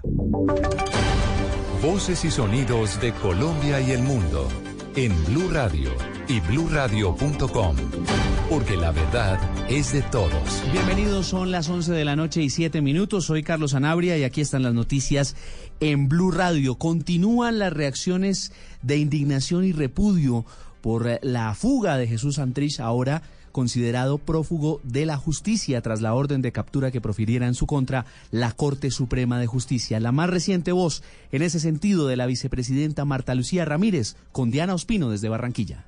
Al término de su intervención en el foro de regiones realizado en Barranquilla, la vicepresidenta Marta Lucía Ramírez hizo un fuerte pronunciamiento en cuanto a la orden de captura que fue expedida contra Jesús Santrich. Dijo que después del espectáculo que ha visto el país es desolador una orden de captura contra el exguerrillero cuando difícilmente saben que se va a encontrar. Pues me parece que después de ya eh, el espectáculo que ha visto el país es desolador realmente una orden de captura cuando difícilmente sabemos que se va a encontrar y tampoco se va a presentar. Aquí yo creo que esto ha sido una burla, una burla al país, esto ha sido una burla a la justicia, esto ha sido una burla al acuerdo firmado. La vicepresidenta concluyó diciendo que pese a todo, solo resta esperar a que en algún momento se pueda dar con la captura de Santriz. En Barranquilla, Diana Ospino, Blue Radio. Gracias, Diana. Ahora vamos a la ciudad de Santa Marta, donde las autoridades han extendido por tres meses más la declaratoria de calamidad pública por desabastecimiento de agua en al menos 163 barrios de la capital del departamento de Magdalena, desde donde informa Luis Oñate. Los informes del IDEAN señalan que las condiciones climáticas extremas que han reducido drásticamente las captaciones de agua en Santa Marta continuarán durante los próximos meses. El cauce de los ríos, principal fuente de abastecimiento del acueducto, están en su punto más bajo. Jaime Pérez Arias, director de la Oficina de Gestión del Riesgo y Cambio Climático de la Alcaldía de Santa Marta, explicó que ante esta situación se tomó la determinación de alargar la declaratoria de calamidad pública. Esta decisión nos permitirá dar la cobertura a los 163 barrios del distrito de Santa Marta por desabastecimiento de agua. Al igual, apoyar las acciones de la empresa de servicios públicos SMART en el proceso de entrega y distribución de agua potable. La declaratoria de calamidad pública se extenderá hasta el próximo 15 de octubre, mes en el que se cree que regresarán las lluvias a la Sierra Nevada. En Santa Marta, Luis Oñate Gámez, Blue Radio. Gracias, eh, Luis. Avanzamos a la ciudad de Cali, donde el alcalde, Maurice Armitage, aseguró que la autorización para la circulación de motocicletas con parrillero en la ciudad será solo por un mes. Luego habrá una evaluación para ver qué resultados trae esa medida a la situación de seguridad en la capital vallecaucana. François Martínez. El alcalde de Cali, Mauricio Armitage, reiteró que la no prórroga al decreto restrictivo al parrillero en motocicleta se analizará con las cifras de inseguridad que se arrojen durante un mes. Si el comportamiento es positivo, es decir, que no se incrementen los robos y homicidios, el mandatario dijo que dejará el tema así hasta que termine su gobierno. Tenemos que tomar otra decisión y la estamos tomando por 30 días, donde vamos a hacer un, un piloto y estoy plenamente seguro, porque si hay alguna cosa que está perjudicando en no tener la utilización de la moto para el parrillero es exactamente que la gente no tiene que transportarse. Agregó que si las cifras de homicidios y robos se disparan en un mes, volverá a decretar la restricción al parrillero hombre en la ciudad. Desde Cali, François Martínez, Blue Radio. Hace algunas horas publicamos en eh, las redes sociales de Blue Radio un video en el que se observa en la ciudad de Bucaramanga a un conductor pasando por encima de un perro que estaba durmiendo en la calle. La noticia es que el hombre apareció en las últimas horas y va a responder por los gastos veterinarios de esta mascota. Julián Mejía tiene la historia. En un video publicado por Blue Radio quedó en evidencia el indignante caso de maltrato animal contra manchas, un perro que sobrevivió milagrosamente tras ser arrollado por un vehículo en plena calle de Florida Blanca. Según la Policía Metropolitana de Bucaramanga, el conductor apareció luego de que se publicara el video en redes sociales para responder por los gastos veterinarios del animal. Sin embargo, las autoridades locales reprocharon la indolencia del conductor por no revisar el estado del canino después de atropellarlo. Héctor Mantilla, alcalde de Florida Blanca. Primero no lo ve y segundo, pues a sentir obviamente el golpe no frena ni se digna al menos a poder bajar. Hemos dado ya instrucción para que de inmediato le dé la celeridad más rápida al proceso. La policía también informó que Manchas ya no presenta fracturas ni laceraciones porque una ciudadana se solidarizó con el perro y lo trasladó hasta una veterinaria. En Bucaramanga, Julián Mejía, Blue Radio. Noticias contra reloj en Blue Radio. A las 11 de la noche y 12 minutos, noticia en desarrollo en Venezuela, donde el número 2 del régimen de Nicolás Maduro, Diosdado Cabello, negó que el gobierno del eh, régimen chavista haya discutido con la oposición convocar a nuevas elecciones presidenciales en los diálogos emprendidos esta semana en Barbados con la mediación de Noruega.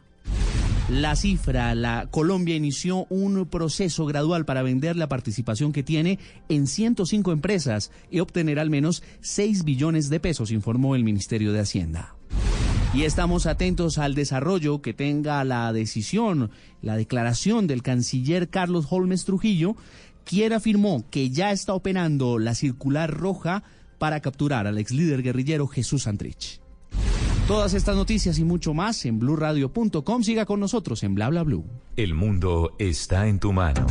Escúchalo. Noticias de Colombia y el mundo a partir de este momento. Léelo, entiéndelo, pero también opina. Con respecto a la pregunta del día. Comenta. Yo pienso que ese código... Critica. Y sí, pienso que... Felicita. Vean que el pueblo lo está respaldando. En el fanpage de Blue Radio en Facebook tienes el mundo y un espacio para que compartas lo que sientes. Búscanos como Blue Radio en Facebook. Tú tienes mucho que decirle al mundo, porque en Blue Radio respetamos las diferencias. Blue Radio, la nueva alternativa. Amigos, familia, algo para compartir. Déjame robarte un beso. Lo único que falta es la música. Dos, tres, luego. Los viernes y sábados en la noche, Blue Radio pone el ritmo para disfrutar del fin de semana con la mejor música.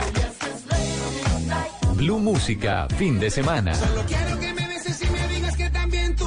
Viernes y sábado por Blue Radio y bluradio.com. La nueva alternativa. ¿Qué se requiere para una buena conversación?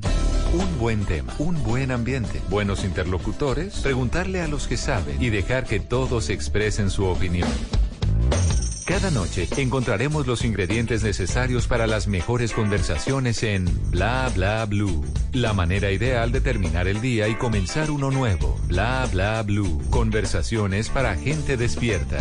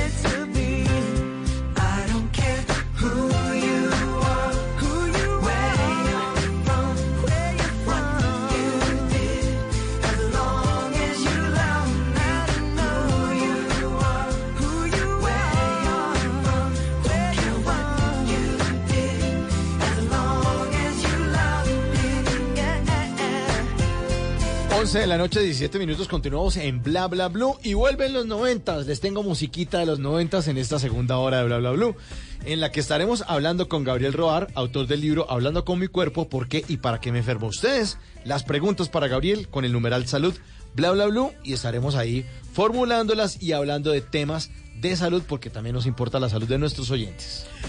Mire, yo creo que hay que preguntarle a Gabriel que por qué estamos tan viejos, porque esta canción me devolvió un poquito en el tiempo. Año 1997, segundo álbum de una de las boy bands más famosas, podría decir yo que de todos los tiempos, o por lo menos de los últimos años. Se trata de Backstreet Boys, que justamente, como lo dice ese segundo álbum, Backstreet Back, pues decidieron en regresar luego ¿Ah, de mucho tiempo. Sí, andan eh, de gira, acaban de hacer un concierto en el Manchester Arena, en el cual eh, les fue muy bien. La gente y yo especialmente la gente como de 30, 35, 20 algo. Los que cumplen 30. 39. Los que cumplen 30 esta semana. Este fin de semana, por ejemplo. Por ejemplo, por por decir algo Sí, así. que celebran con asado. Sí. Así. Ah, También, También. esa gente. Esa gente.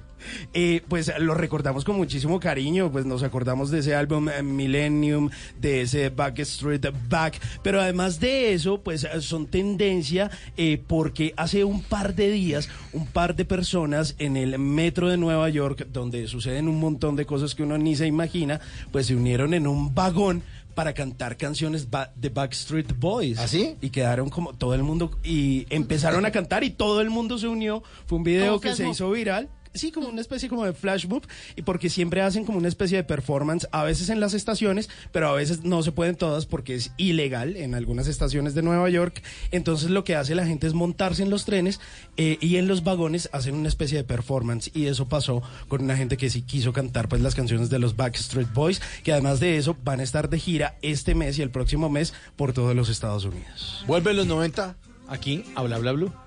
¿Les gustó no? No solo en el cine. No solo en también. También se pusieron de moda los 90.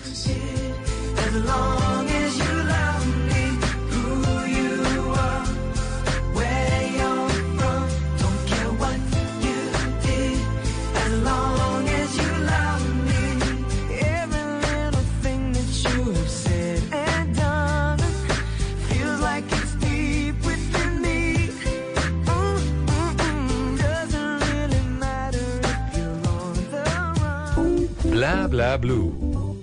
Conversaciones para gente despierta. En Bla bla blue, puro bla bla bla. Noticias que parecen increíbles, que parecen puro bla bla. Tata, ¿de qué estado la gente, eh, hablando la gente hoy? Uy, todo el día del paro de taxistas Ah, en no, medio de obvio. protestas, Obvio. marchas, piedras, agresiones. Y sobre las seis de la tarde en algunas ciudades pues ya dijeron no más al paro. Y si el problema no es Uber, fue la pregunta que quedó en el ambiente. ¿De qué más está hablando la gente? Le está hablando la gente de Ramón Yesurún porque el presidente de la Federación Colombiana de Fútbol mencionó que para la Copa América 2020 Barranquilla no será la casa de la selección. Durante una entrevista mencionó que de la fase de grupos los partidos de Colombia se van a repartir en Bogotá, Cali y Medellín como sucede en los torneos de esta clase. Y también anticipó que las eliminatorias para el Mundial de Qatar 2022 tendrán un nuevo calendario y que este se sorteará posiblemente en enero del 2020. Y de lo último que está hablando la gente es de un procedimiento estético al que se sometió James Rodríguez y que según sus fans le cambió la mirada. ¿Saben qué se hizo? ¿Qué se hizo? Depilación de cejas, perfectamente Ah, carajo. delineadas y depiladas, pero aún no tiene equipo de fútbol.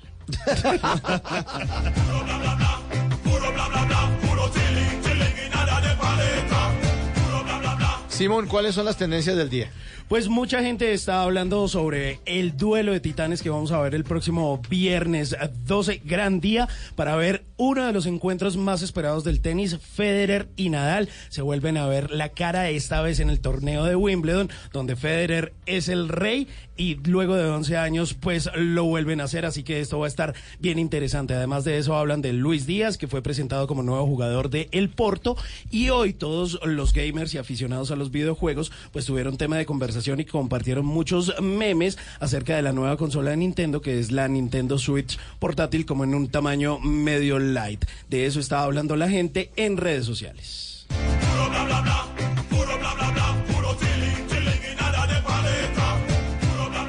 Y óigame esta noticia que parece que fuera mentira, parece puro bla bla bla. En Cali, una mujer identificada como Natalie que trabajaba haciendo aseo en una casa de cambios y que era reconocida como servicial y amable, entró a la caja fuerte del local y se llevó 187 milloncitos de pesos sin ningún inconveniente. Muy amable, muy Muy amable, muy amable. Claro, como era la señora del aseo, dijo, pues venga, yo le lavo esos dólares.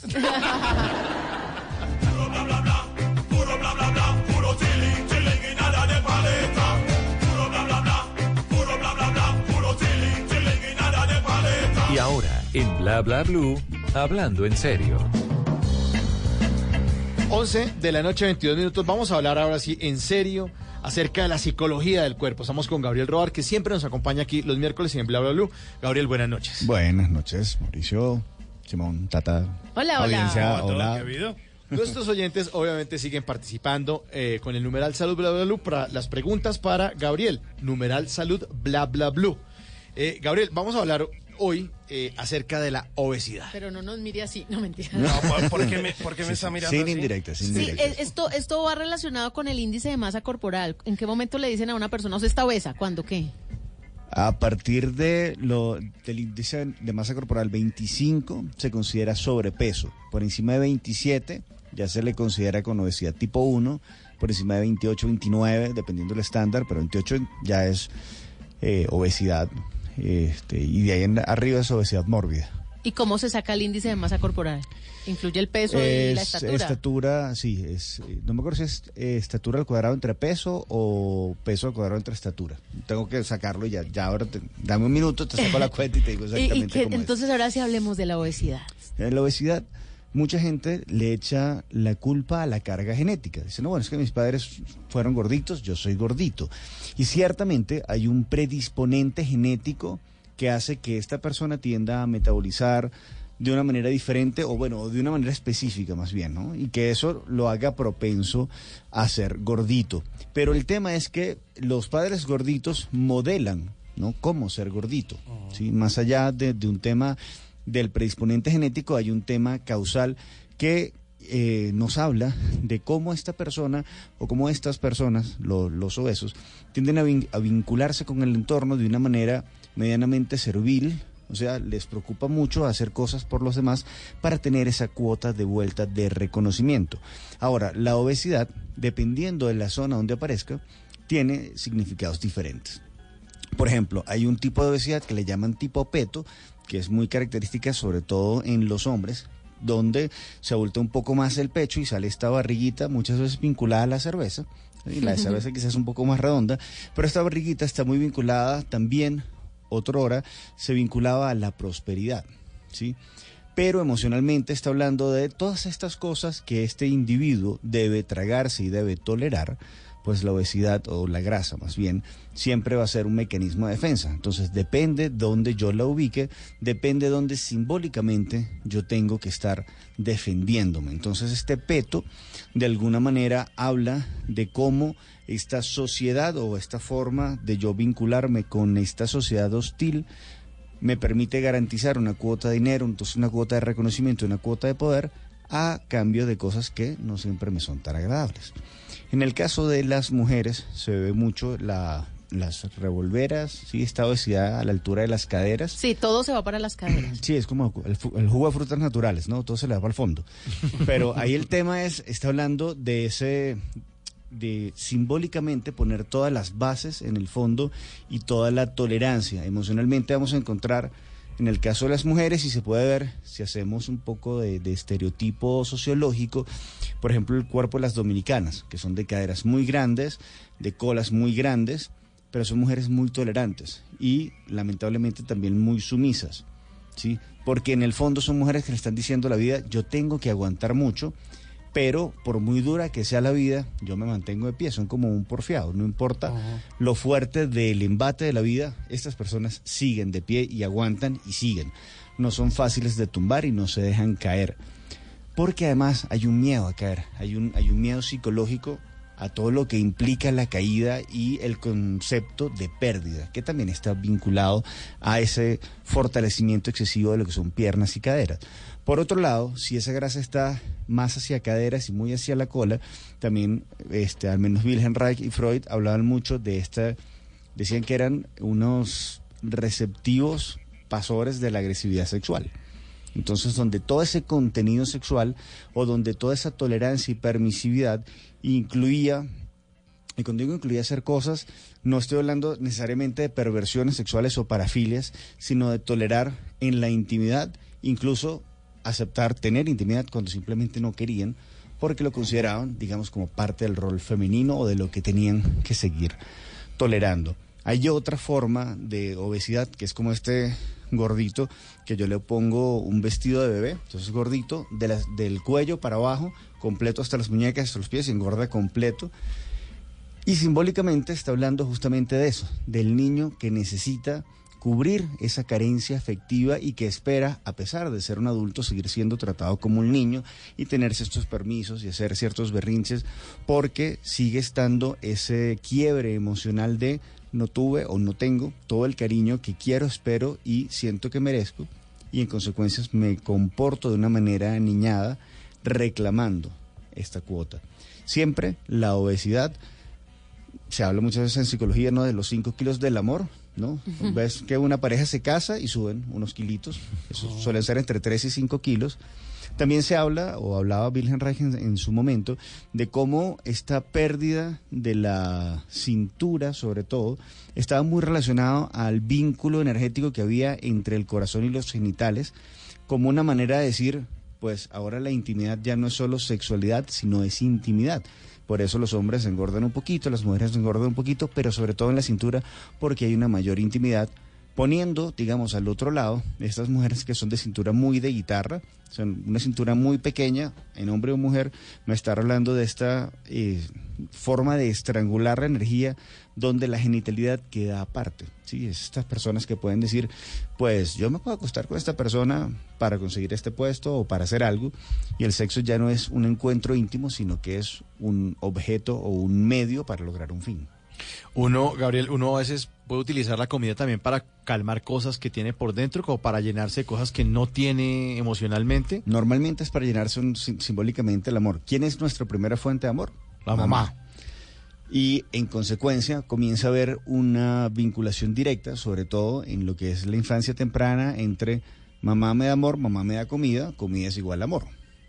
Por eso es muy frecuente encontrar que las personas que tienen perversiones alimenticias, es decir, eh, tengo intolerancia a la leche, soy celíaco, aunque ser celíaco está más vinculado a los problemas con papá, pero la intolerancia a la lactosa y a los lácteos, muy simbólicamente, están hablando de problemas con la mamá, pero en general la gente que deja de comer muchas cosas, eh, en dos o tres preguntas siempre sale crisis temprana en la madre, que luego se simbolizan y se representan en estas simplemente O perversiones cuando, o cuando la comida tiene que ver con todo el centro de la vida, por ejemplo, usted hace mucho tiempo no se ve con alguien y le dice, ay rico, veámonos y comemos algo.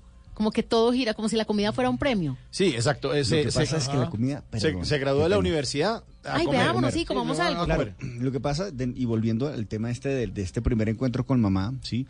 La comida tiene bioquímicamente una composición parecida a la del amor.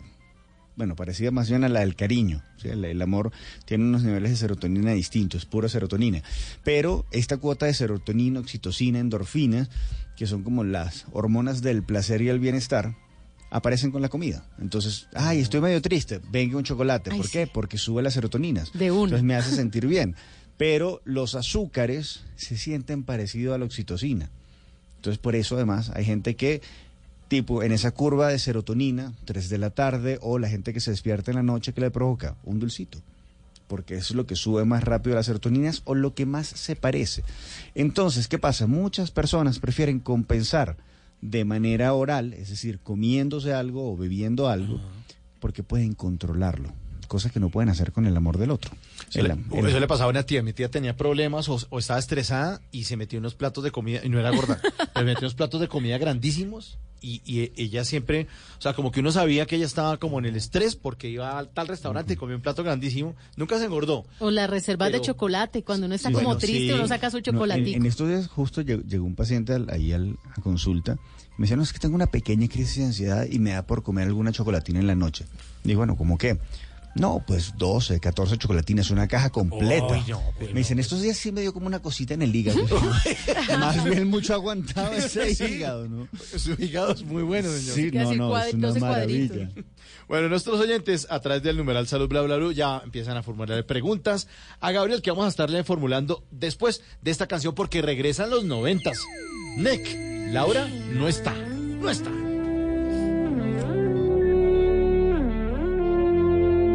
Laura no está, Laura se fue, Laura se escapa de mi vida. Y tú que si estás, preguntas por qué. La amo a pesar de las heridas. Lo ocupa todo su recuerdo, no consigo olvidar el beso de su cuerpo. Laura no está, eso lo sé, y no la encontraré en tu piel. Es enfermito, sabes que no quisiera besarte a ti pensando en ella. Esta noche inventaré una tregua, ya no quiero pensar más. Contigo olvidaré su ausencia y si te como a besos, tal vez la noche sea más corta,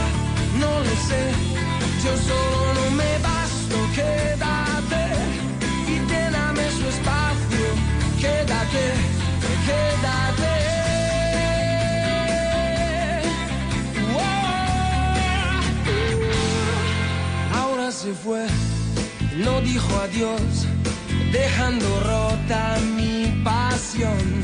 Laura quizá ya me olvidó y otro rozó su corazón. Yo solo sé decir su nombre, no recuerdo ni siquiera el mío. ¿Quién me abrigará este frío? Y si te como a besos, tal vez la noche sea más corta, no lo sé. Yo solo no me basto, quédate y lléname su espacio, quédate, quédate. Uh, puede ser. Oiga, Simón, ¿será que Nick encontró a Laura o no? ¿O no, volvió- o no yo, volvió? yo creo que Laura nunca regresó. No. Porque Se- además fue la única canción que se- le se pegó. fue Lo por dejaron en visto. Se fue por cigarrillos y no volvió. Yo creo que eso pasó en ese álbum eh, que, mire, póngale cuidado a mi italiano. Le glia amici e tutto e lì del resto. ¿Y eso qué quiere decir? No tengo la menor idea, pero a mí me gusta un resto. llamaba. A mí me gusta un resto. Yo creo. Pues así se llamaba el álbum eh, donde estaba esta canción que se llama Laura no está, de este artista italiano que se llama Nick, que fue también una tendencia por allá en los 90 que todos esos artistas italianos que iban al Festival de San Remo sacaban sus canciones en italiano y luego terminaban aquí llenándonos el mercado pop con canciones en español como esta, Laura no está. Se llama Filippo Neviani, pero lo conocimos como Nick. ¿Y saben qué? Esta canción fue del año de 1997. Logró vender 60, 600 mil discos ese álbum obtuvo seis discos de platino discos de oro en Alemania en Austria y Ah. Suiza además fue lanzada la versión en español en Centroamérica en Sudamérica y en México y hoy Nick está lleno de tatuajes tiene un look muy agresivo, no es el tierno de la época, muy agresivo y realmente con su barba tipo Simón, una barba muy poblada, eh, deja ver como un hombre rudo, ¿saben? No Así es somos como- nosotros. Sí. Pero lo importante es que nunca supimos qué le pasó. Sí, ¿no? al No, menos, al menos no sufrió tanto por amor. No apareció Laura, pero él siguió. Sí, así debe seguir uno, Tata, uno debe superar. Así ella no aparezca. La vida sigue. Lléname su espacio, quédate, quédate.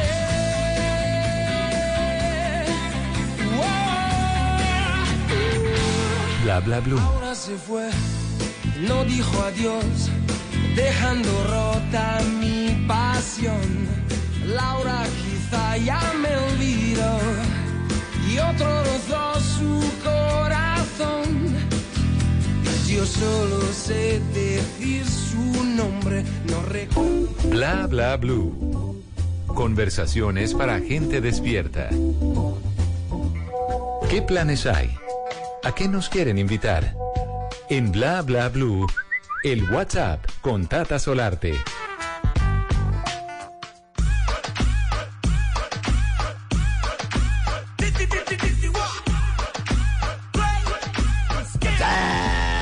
Tata, ¿qué hay que hacer? ¿Qué le llegó al WhatsApp? ¿A Uy, esto está fresquito. Les había contado que Daddy Yankee en Medellín. Pues la buena noticia es que hoy se conoció que Daddy Yankee confirma su concierto con calma en Bogotá. Ah, bien. El ícono del reggaetón se va a presentar el 3 de octubre en el Movistar Arena. Recuerden que él viene con su gira con calma, este artista que ya cumple 15 años de trayectoria musical y que ha sido nombrado como uno de los hispanos más influyentes a nivel mundial. Pues sigue con más de 11 millones de álbumes vendidos, cerca de 50 millones de seguidores a través de sus redes sociales y una exitosa carrera que lo ha tenido desde hace varios años en su gira mundial. Pues Bogotá ahora se une a su gira con calma. Daddy Yankee, ya saben, 3 de octubre en el Movistar Arena. Las boletas desde el 15 de julio a la venta.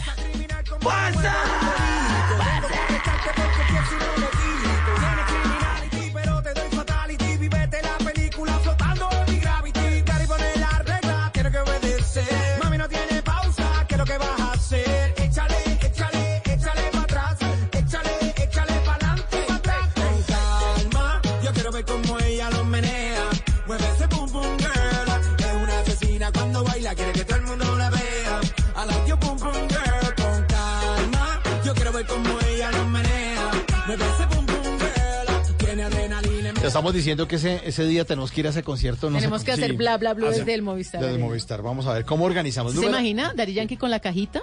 Sí, O claro. con el chazamémelo. Sí. Sí, lo, lo vamos a invitar al Gordon Blue. Al Gordon Blue. Uy, sí. Y el tipo cantando esta canción y uno con el tatarota ahí persiguiéndolo con las caras.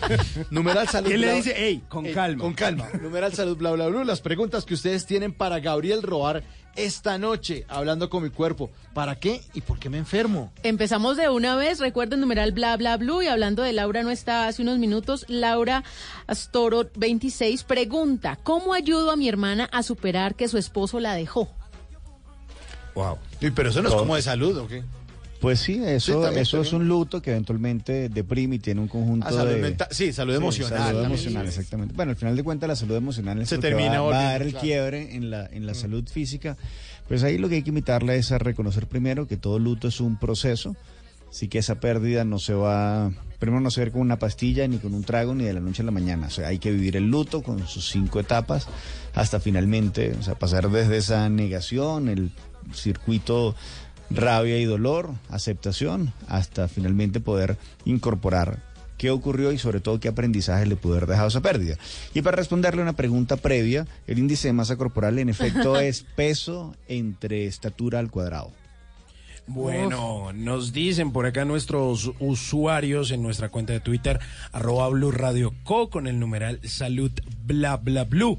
Estoy con debilidad en las piernas y para colmo tengo la tensión baja. Esto lo pregunta Chiu Chiqui. Debilidad en las piernas y tensión baja, evidentemente hay un miedo enorme a dar un paso, a tomar una decisión, porque esa misma debilidad en las piernas está hablando de esa falta de concreción, o sea, de no sentir el apoyo suficiente para tomar esa decisión que está en cuestionada aguas adentro. Bueno, por acá tenemos otra pregunta de Falla Chiquiza. Dice, tengo un tic en el párpado izquierdo hace más de una semana. O sea, le falla, falla el párpado izquierdo. Le falla. Sí, pero eso es, por ejemplo, necesito ver, necesito reconocer algo que está pasando en la familia, pero me cuesta. Entonces, no termina de estar la decisión de apartarse y no verlo o negar esa situación, pero tampoco se puede encarar de buena manera lo que está ocurriendo. Entonces, queda esa cuota de, de dudas ante qué hacer Sí, nivel sí. de familia. Se le pone uno como el sistema nervioso. Bueno, eh, eh, Gabriel, otra pregunta. Eh, ¿A qué se debe siempre un mareo al levantarme de la cama en las mañanas? Lo pregunta Rosaluz Salas, pero es que uno cuando se levanta uno muy rápido, ¿qué, que le da mareo? Sí, si uno se levanta muy rápido, ese mareo es normal. Ahora, si uno al despertar está ligeramente mareado y luego se levanta y sigue mareado, pues habría que chequear. Lo primero que me viene a la mente es qué está pasando o con la tensión, la tensión arterial exactamente. O sea, la invitación quizás es, se despertó y antes de levantarse a la cama, levante los pies por unos 2-3 minutos. Eso la va a ayudar a compensar.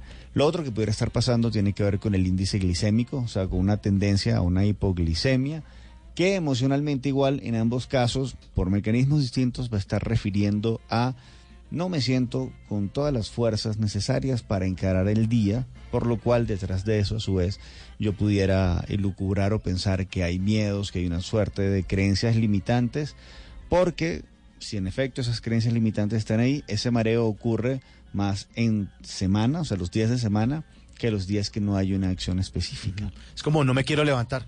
Sí, exactamente. Es como para qué hacerlo o no sé cómo enfrentar Lo que me toca hoy en el día, lo que me claro. toca, exactamente.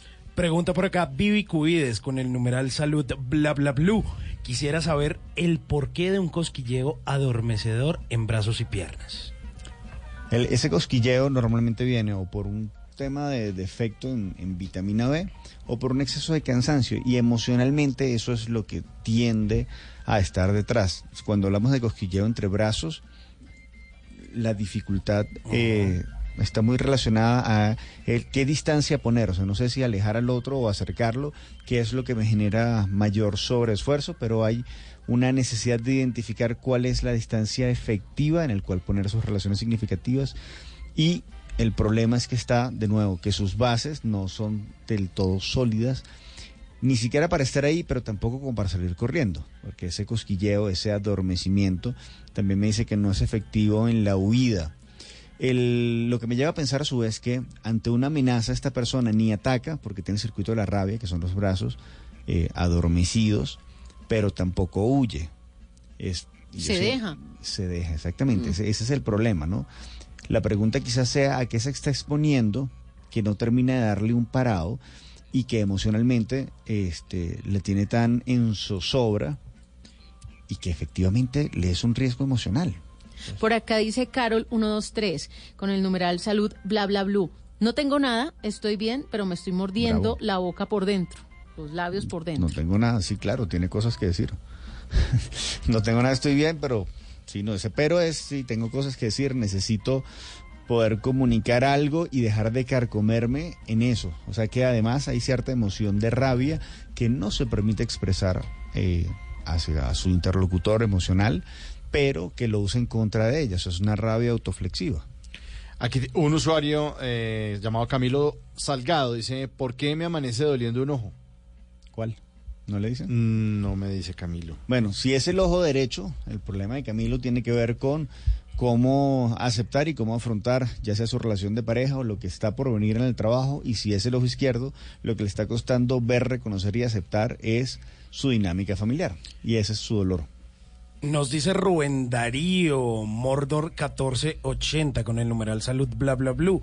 ¿Cómo puede mejorar una tensión muscular en el cuello? El mico que llaman, que lleva un dolor de cabeza constante. Por favor, ¿qué puede generarlo? Eh, lo el que puede generarla, eso es justamente lo que hablaba del circuito de la rabia. El circuito de la rabia se compone por manos, brazos, hombros, cuello y termina en la nuca. Y eso habla de esta carga de responsabilidades, esta carga de cosas que nos echamos encima, como el mico, que al no solventarse genera una tensión en la parte posterior del cuello. Esa tensión, a su vez, jala los músculos y genera una compresión nerviosa que se representa como este dolor de cabeza posterior. En conclusión, necesita poner límites, necesita soltar cargas, necesita tomar ciertas decisiones que no toma porque se llena de duda con respecto a qué es lo mejor que hacer, cómo hacerlo, si me querrán, si no me querrán, etcétera. Hay que dejar los miedos, aceptarse en lo personal. La manera de solventar esto, más allá de la toma de decisiones, es comenzar a ser un poco más flexible. Así que la invitación es haga ejercicios de estiramiento de cuellos y si sabe de alguien, de algún quiropráctico que le sepa sonar la espalda, pues lo va a ayudar muchísimo. Numeral salud bla bla bla. Ustedes sigan preguntando que aquí está Gabriel para responder todos los, todas las inquietudes que ustedes tienen. Inquietudes de salud. Vuelven los noventas. Aquí está Garbage, Stupid Girl. 11.46.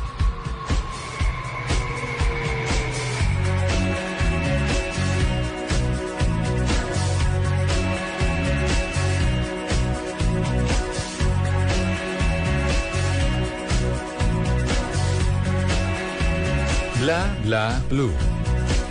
You pretend you're high? Pretend you're bored. Pretend you're anything. Just to be adored and what you.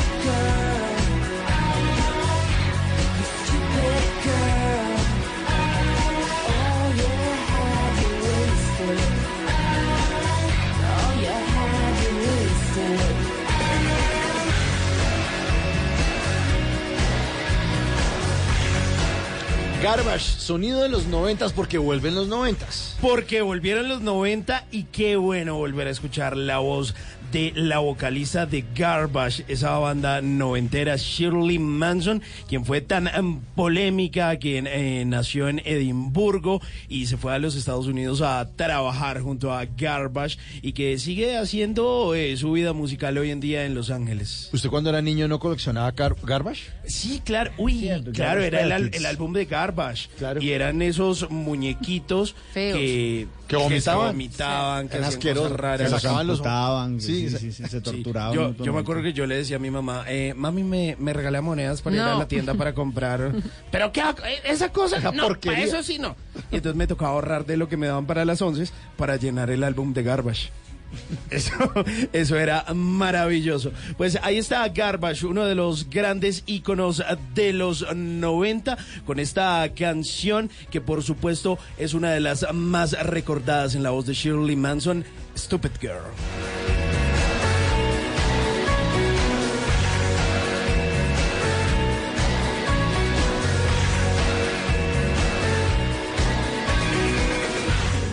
Lo que algún día fue noticia, hoy es historia.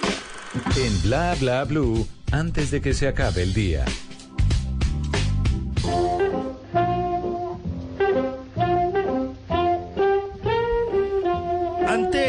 Que se acabe el día, vale la pena recordar que un día como hoy, pero del año 1972, nació en Barranquilla Sofía Vergara, actriz y modelo colombiana. Sofía estudió odontología durante tres años, pero no finalizó la carrera, por fortuna, para luego ser descubierta por un cazatalentos en una playa del Caribe colombiano. Realizó un anuncio comercial eh, para Pepsi, el cual muchos recuerdan que tuvo mucho éxito y le ayudó a convertirse en una modelo publicitaria y de pasarela. Con el tiempo tuvo más reconocimiento y se mudó a Miami y firmó un contrato de exclusividad con la cadena Univision donde presentó los programas fuera de serie y A que no te atreves. Además fue presentadora del programa La Bomba para una estación en la ciudad de Nueva York. Se inició en los medios angloparlantes participando como presentadora de los American Comedy Awards para la cadena Fox. Sofía Vergara triunfó mundialmente con la serie Modern Family que se transmite para la cadena ABC encarnando a Gloria Delgado, una colombiana con un acento particular casada con un millonario estadounidense. Gracias a su trabajo televisivo ha sido nominada a los premios Emmy y Globo de Oro, además de tener papeles en las películas como Los Pitufos, Happy Feet 2 o Noche de Fin de Año en la que comparte cartel con Ashton Kutcher, Robert De Niro y Zac Efron. Además de eso, en 2009 trabajó en Broadway encarnando a Mamá Morton en el famoso musical Chicago. El que quiera más, que le pique en caña. Antes de que se acabe el día, acuérdese que las críticas resbalan cuando lo que hay es talento y ganas de salir adelante. Así que trabaje, visualícese dónde quiere estar. Pues seguro como la Toti pueda ser en algún momento el talento de televisión mejor pago de los Estados Unidos. En algún momento. 11.51, vuelve los noventas, aquí están los pericos. Me late.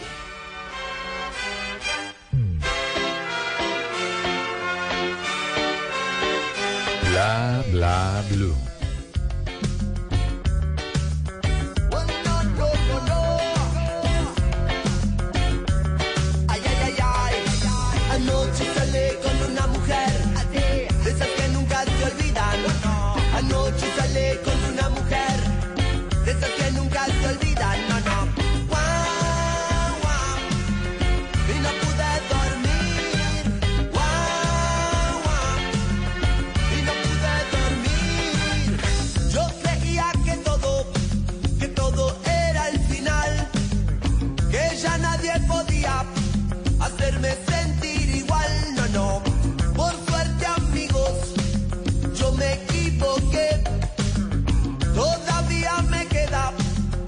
Mucho por recorrer. Ey, me late, me late, me late el corazón. Tengo taquicardia, ay sí señor. Me late, me late, me late el corazón. Tengo taquicardia, ay sí señor. No, no, hay pulso, hay pulso. En esta segunda hora de Bla Bla Blue, con el numeral Salud Bla Bla Blue, ustedes le hacen las preguntas que quieran a Gabriel Roar. Así sean del corazón, así le lata el corazón. Haga las preguntas. Aquí tenemos más de nuestros oyentes con Salud Bla Bla Blue. Fiorella Laino dice, hace ya un tiempo que tengo un zumbido constante en el oído derecho y en ocasiones me duele. Sí. ¿Qué ese, puede ser? ese zumbido se llama tinnitus y está hablando de esas cosas que quiere censurar, esas cosas que está escuchando, pero realmente no quiere escuchar y prefiere censurar. Mire, nos dice por acá con el numeral eh, salud bla bla blue Rubén Darío. En verdad que las rodillas o la zona de las pantorrillas pueden doler cuando se tienen decisiones importantes por tomar, ¿es cierto? Sí, totalmente. Sobre todo el miedo al siguiente paso y sobre todo poder elegir y dilucidar si ese paso en efecto lo acerca a, a su meta o a su forma tan deseada de vivir y estar. Gloria Nico, dice mi hijo tartamudea desde los dos años, ahora tiene 18, siempre ha estado en terapias. ¿Qué hago? El tema con la tartamudez, y hemos tenido unas cuantas, unos cuantos tartamudos este, en terapia que afortunadamente ya no, no padecen de esa condición, pero sobre todo el tema tiene mucho que ver con empoderarlo. O sea, en la niñez, en la infancia temprana, seguramente este niño escuchó frases como eh, cállese porque mamá dice tal cosa o papá dice, y hubo en esencia una desvalorización de su opinión. Eso genera un marco de referencia que cada vez que esta persona va a opinar o va a decir algo crítico, lo que hay es un impulso de frenarse porque lo que quiere es evitar la crítica. Curiosamente, la tartamudez luego se vuelve un elemento de crítica que desvía la atención, es decir, se pone la atención en ese en ese evento de tartamudez, más no en el contenido, que es lo que él eh, tanto teme ser criticado. Listo, por acá pregunta Elif, rayita al piso, CU. Sufro de granitos en ingle Apareció, y ¿eh? nalgas. Sí. En la ingle y nalgas. Ajá. Sí, seguramente el IF finalmente se desarrolló y está y pasó a este tema de cómo Gabriel. tener la intimidad, sí, y cómo afrontar. No, Gabriel. Eso esperaba de todo menos de Gabriel. ¿Usted qué temporada va? Sí. Pero ya se desarrolló, ya Sí, nos sí, escribe y todo, nos escucha. ¿no? Qué bueno. Vamos, Medellín. Ok, para contestarle a tan querida Elif, el problema tiene que ver justamente con este punto en, en cómo eh, aceptar esta cuota de intimidad y sobre todo cómo soportar estos momentos de, espera y estos momentos de incertidumbre que le resultan incómodos, pero el cuerpo le está diciendo tiene que aprender a ser tolerante o, mejor dicho, deje de ser tan tolerante y aprenda a poner condiciones como las necesita. Otro usuario, eh, Edwin Mauricio Vidal, con el numeral salud bla bla bla, escoliosis y nervios piramidal con dolor y calambres musculares seguidos.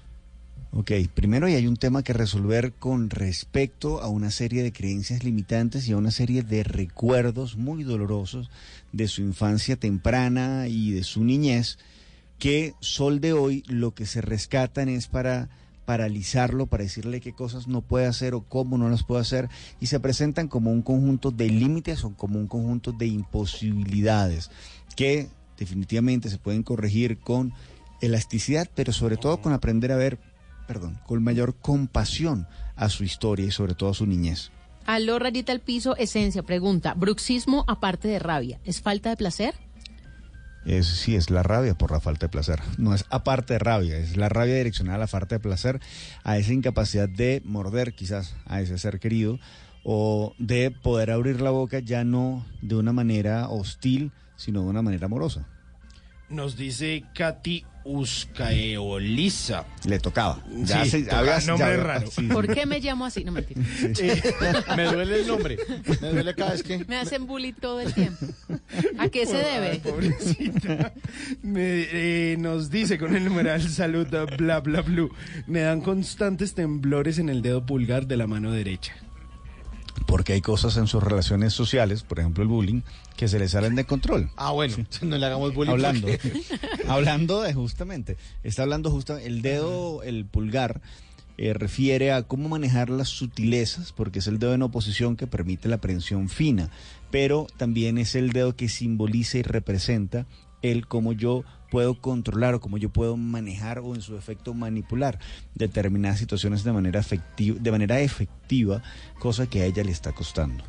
Edwin, yo quiero engordar, como y como, pero nada. ¿Eso a qué se debe? Uy, qué envidia.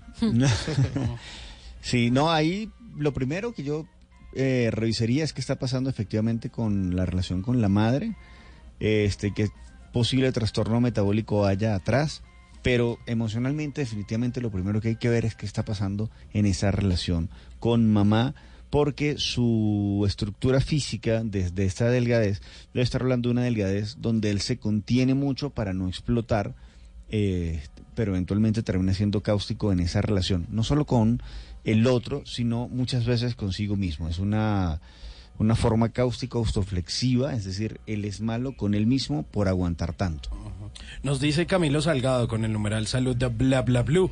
A veces me amanece doliendo un lado de la cabeza, a veces el derecho, a veces el izquierdo. A veces el problema es con la familia, a veces el problema con la pareja, a veces el problema con el trabajo. El gran elemento común son la cantidad de dudas que este caballero tiene sobre lo que él puede o no hacer. Y en vez de enfocarse en sus dudas, mi invitación es que se enfoque en sus posibilidades, en qué puede hacer y cómo para resolver cada una de las cosas y que vaya resolviendo una a la vez. Listo, por acá dice Licetero77. ¿A qué se debe la infertilidad? a miedo a la paternidad o miedo a la maternidad. O sea, como sea la vuelta de hoja, la infertilidad siempre termina siendo un reflejo que enmascara una serie de miedos, ya sea no voy a ser un buen padre o voy a ser un padre o una madre como lo fueron mi madre o mi padre respectivamente, no tendré el dinero, no tengo la solvencia, eh, yo no fui querido, entonces temo no querer a mi hijo, etcétera, etcétera. Por ahí va. Gabriel, pues muchas gracias por habernos acompañado en esta segunda hora de Bla Bla Blue. Eh, ¿Dónde lo pueden seguir usted? ¿En sus redes sociales? Sí, eh, los invito a seguirme en Instagram, arroba gabriel.roar, y de hecho los viernes tenemos una sección de preguntas que se llama justamente sí, Viernes de Pregunta, y podemos continuar lo que iniciamos aquí los miércoles. Bueno, perfecto. Entonces dentro de ocho días lo esperamos para Con más muchísimo gusto siempre. Salud Bla Bla Blue. 12 en punto de la noche. Aquí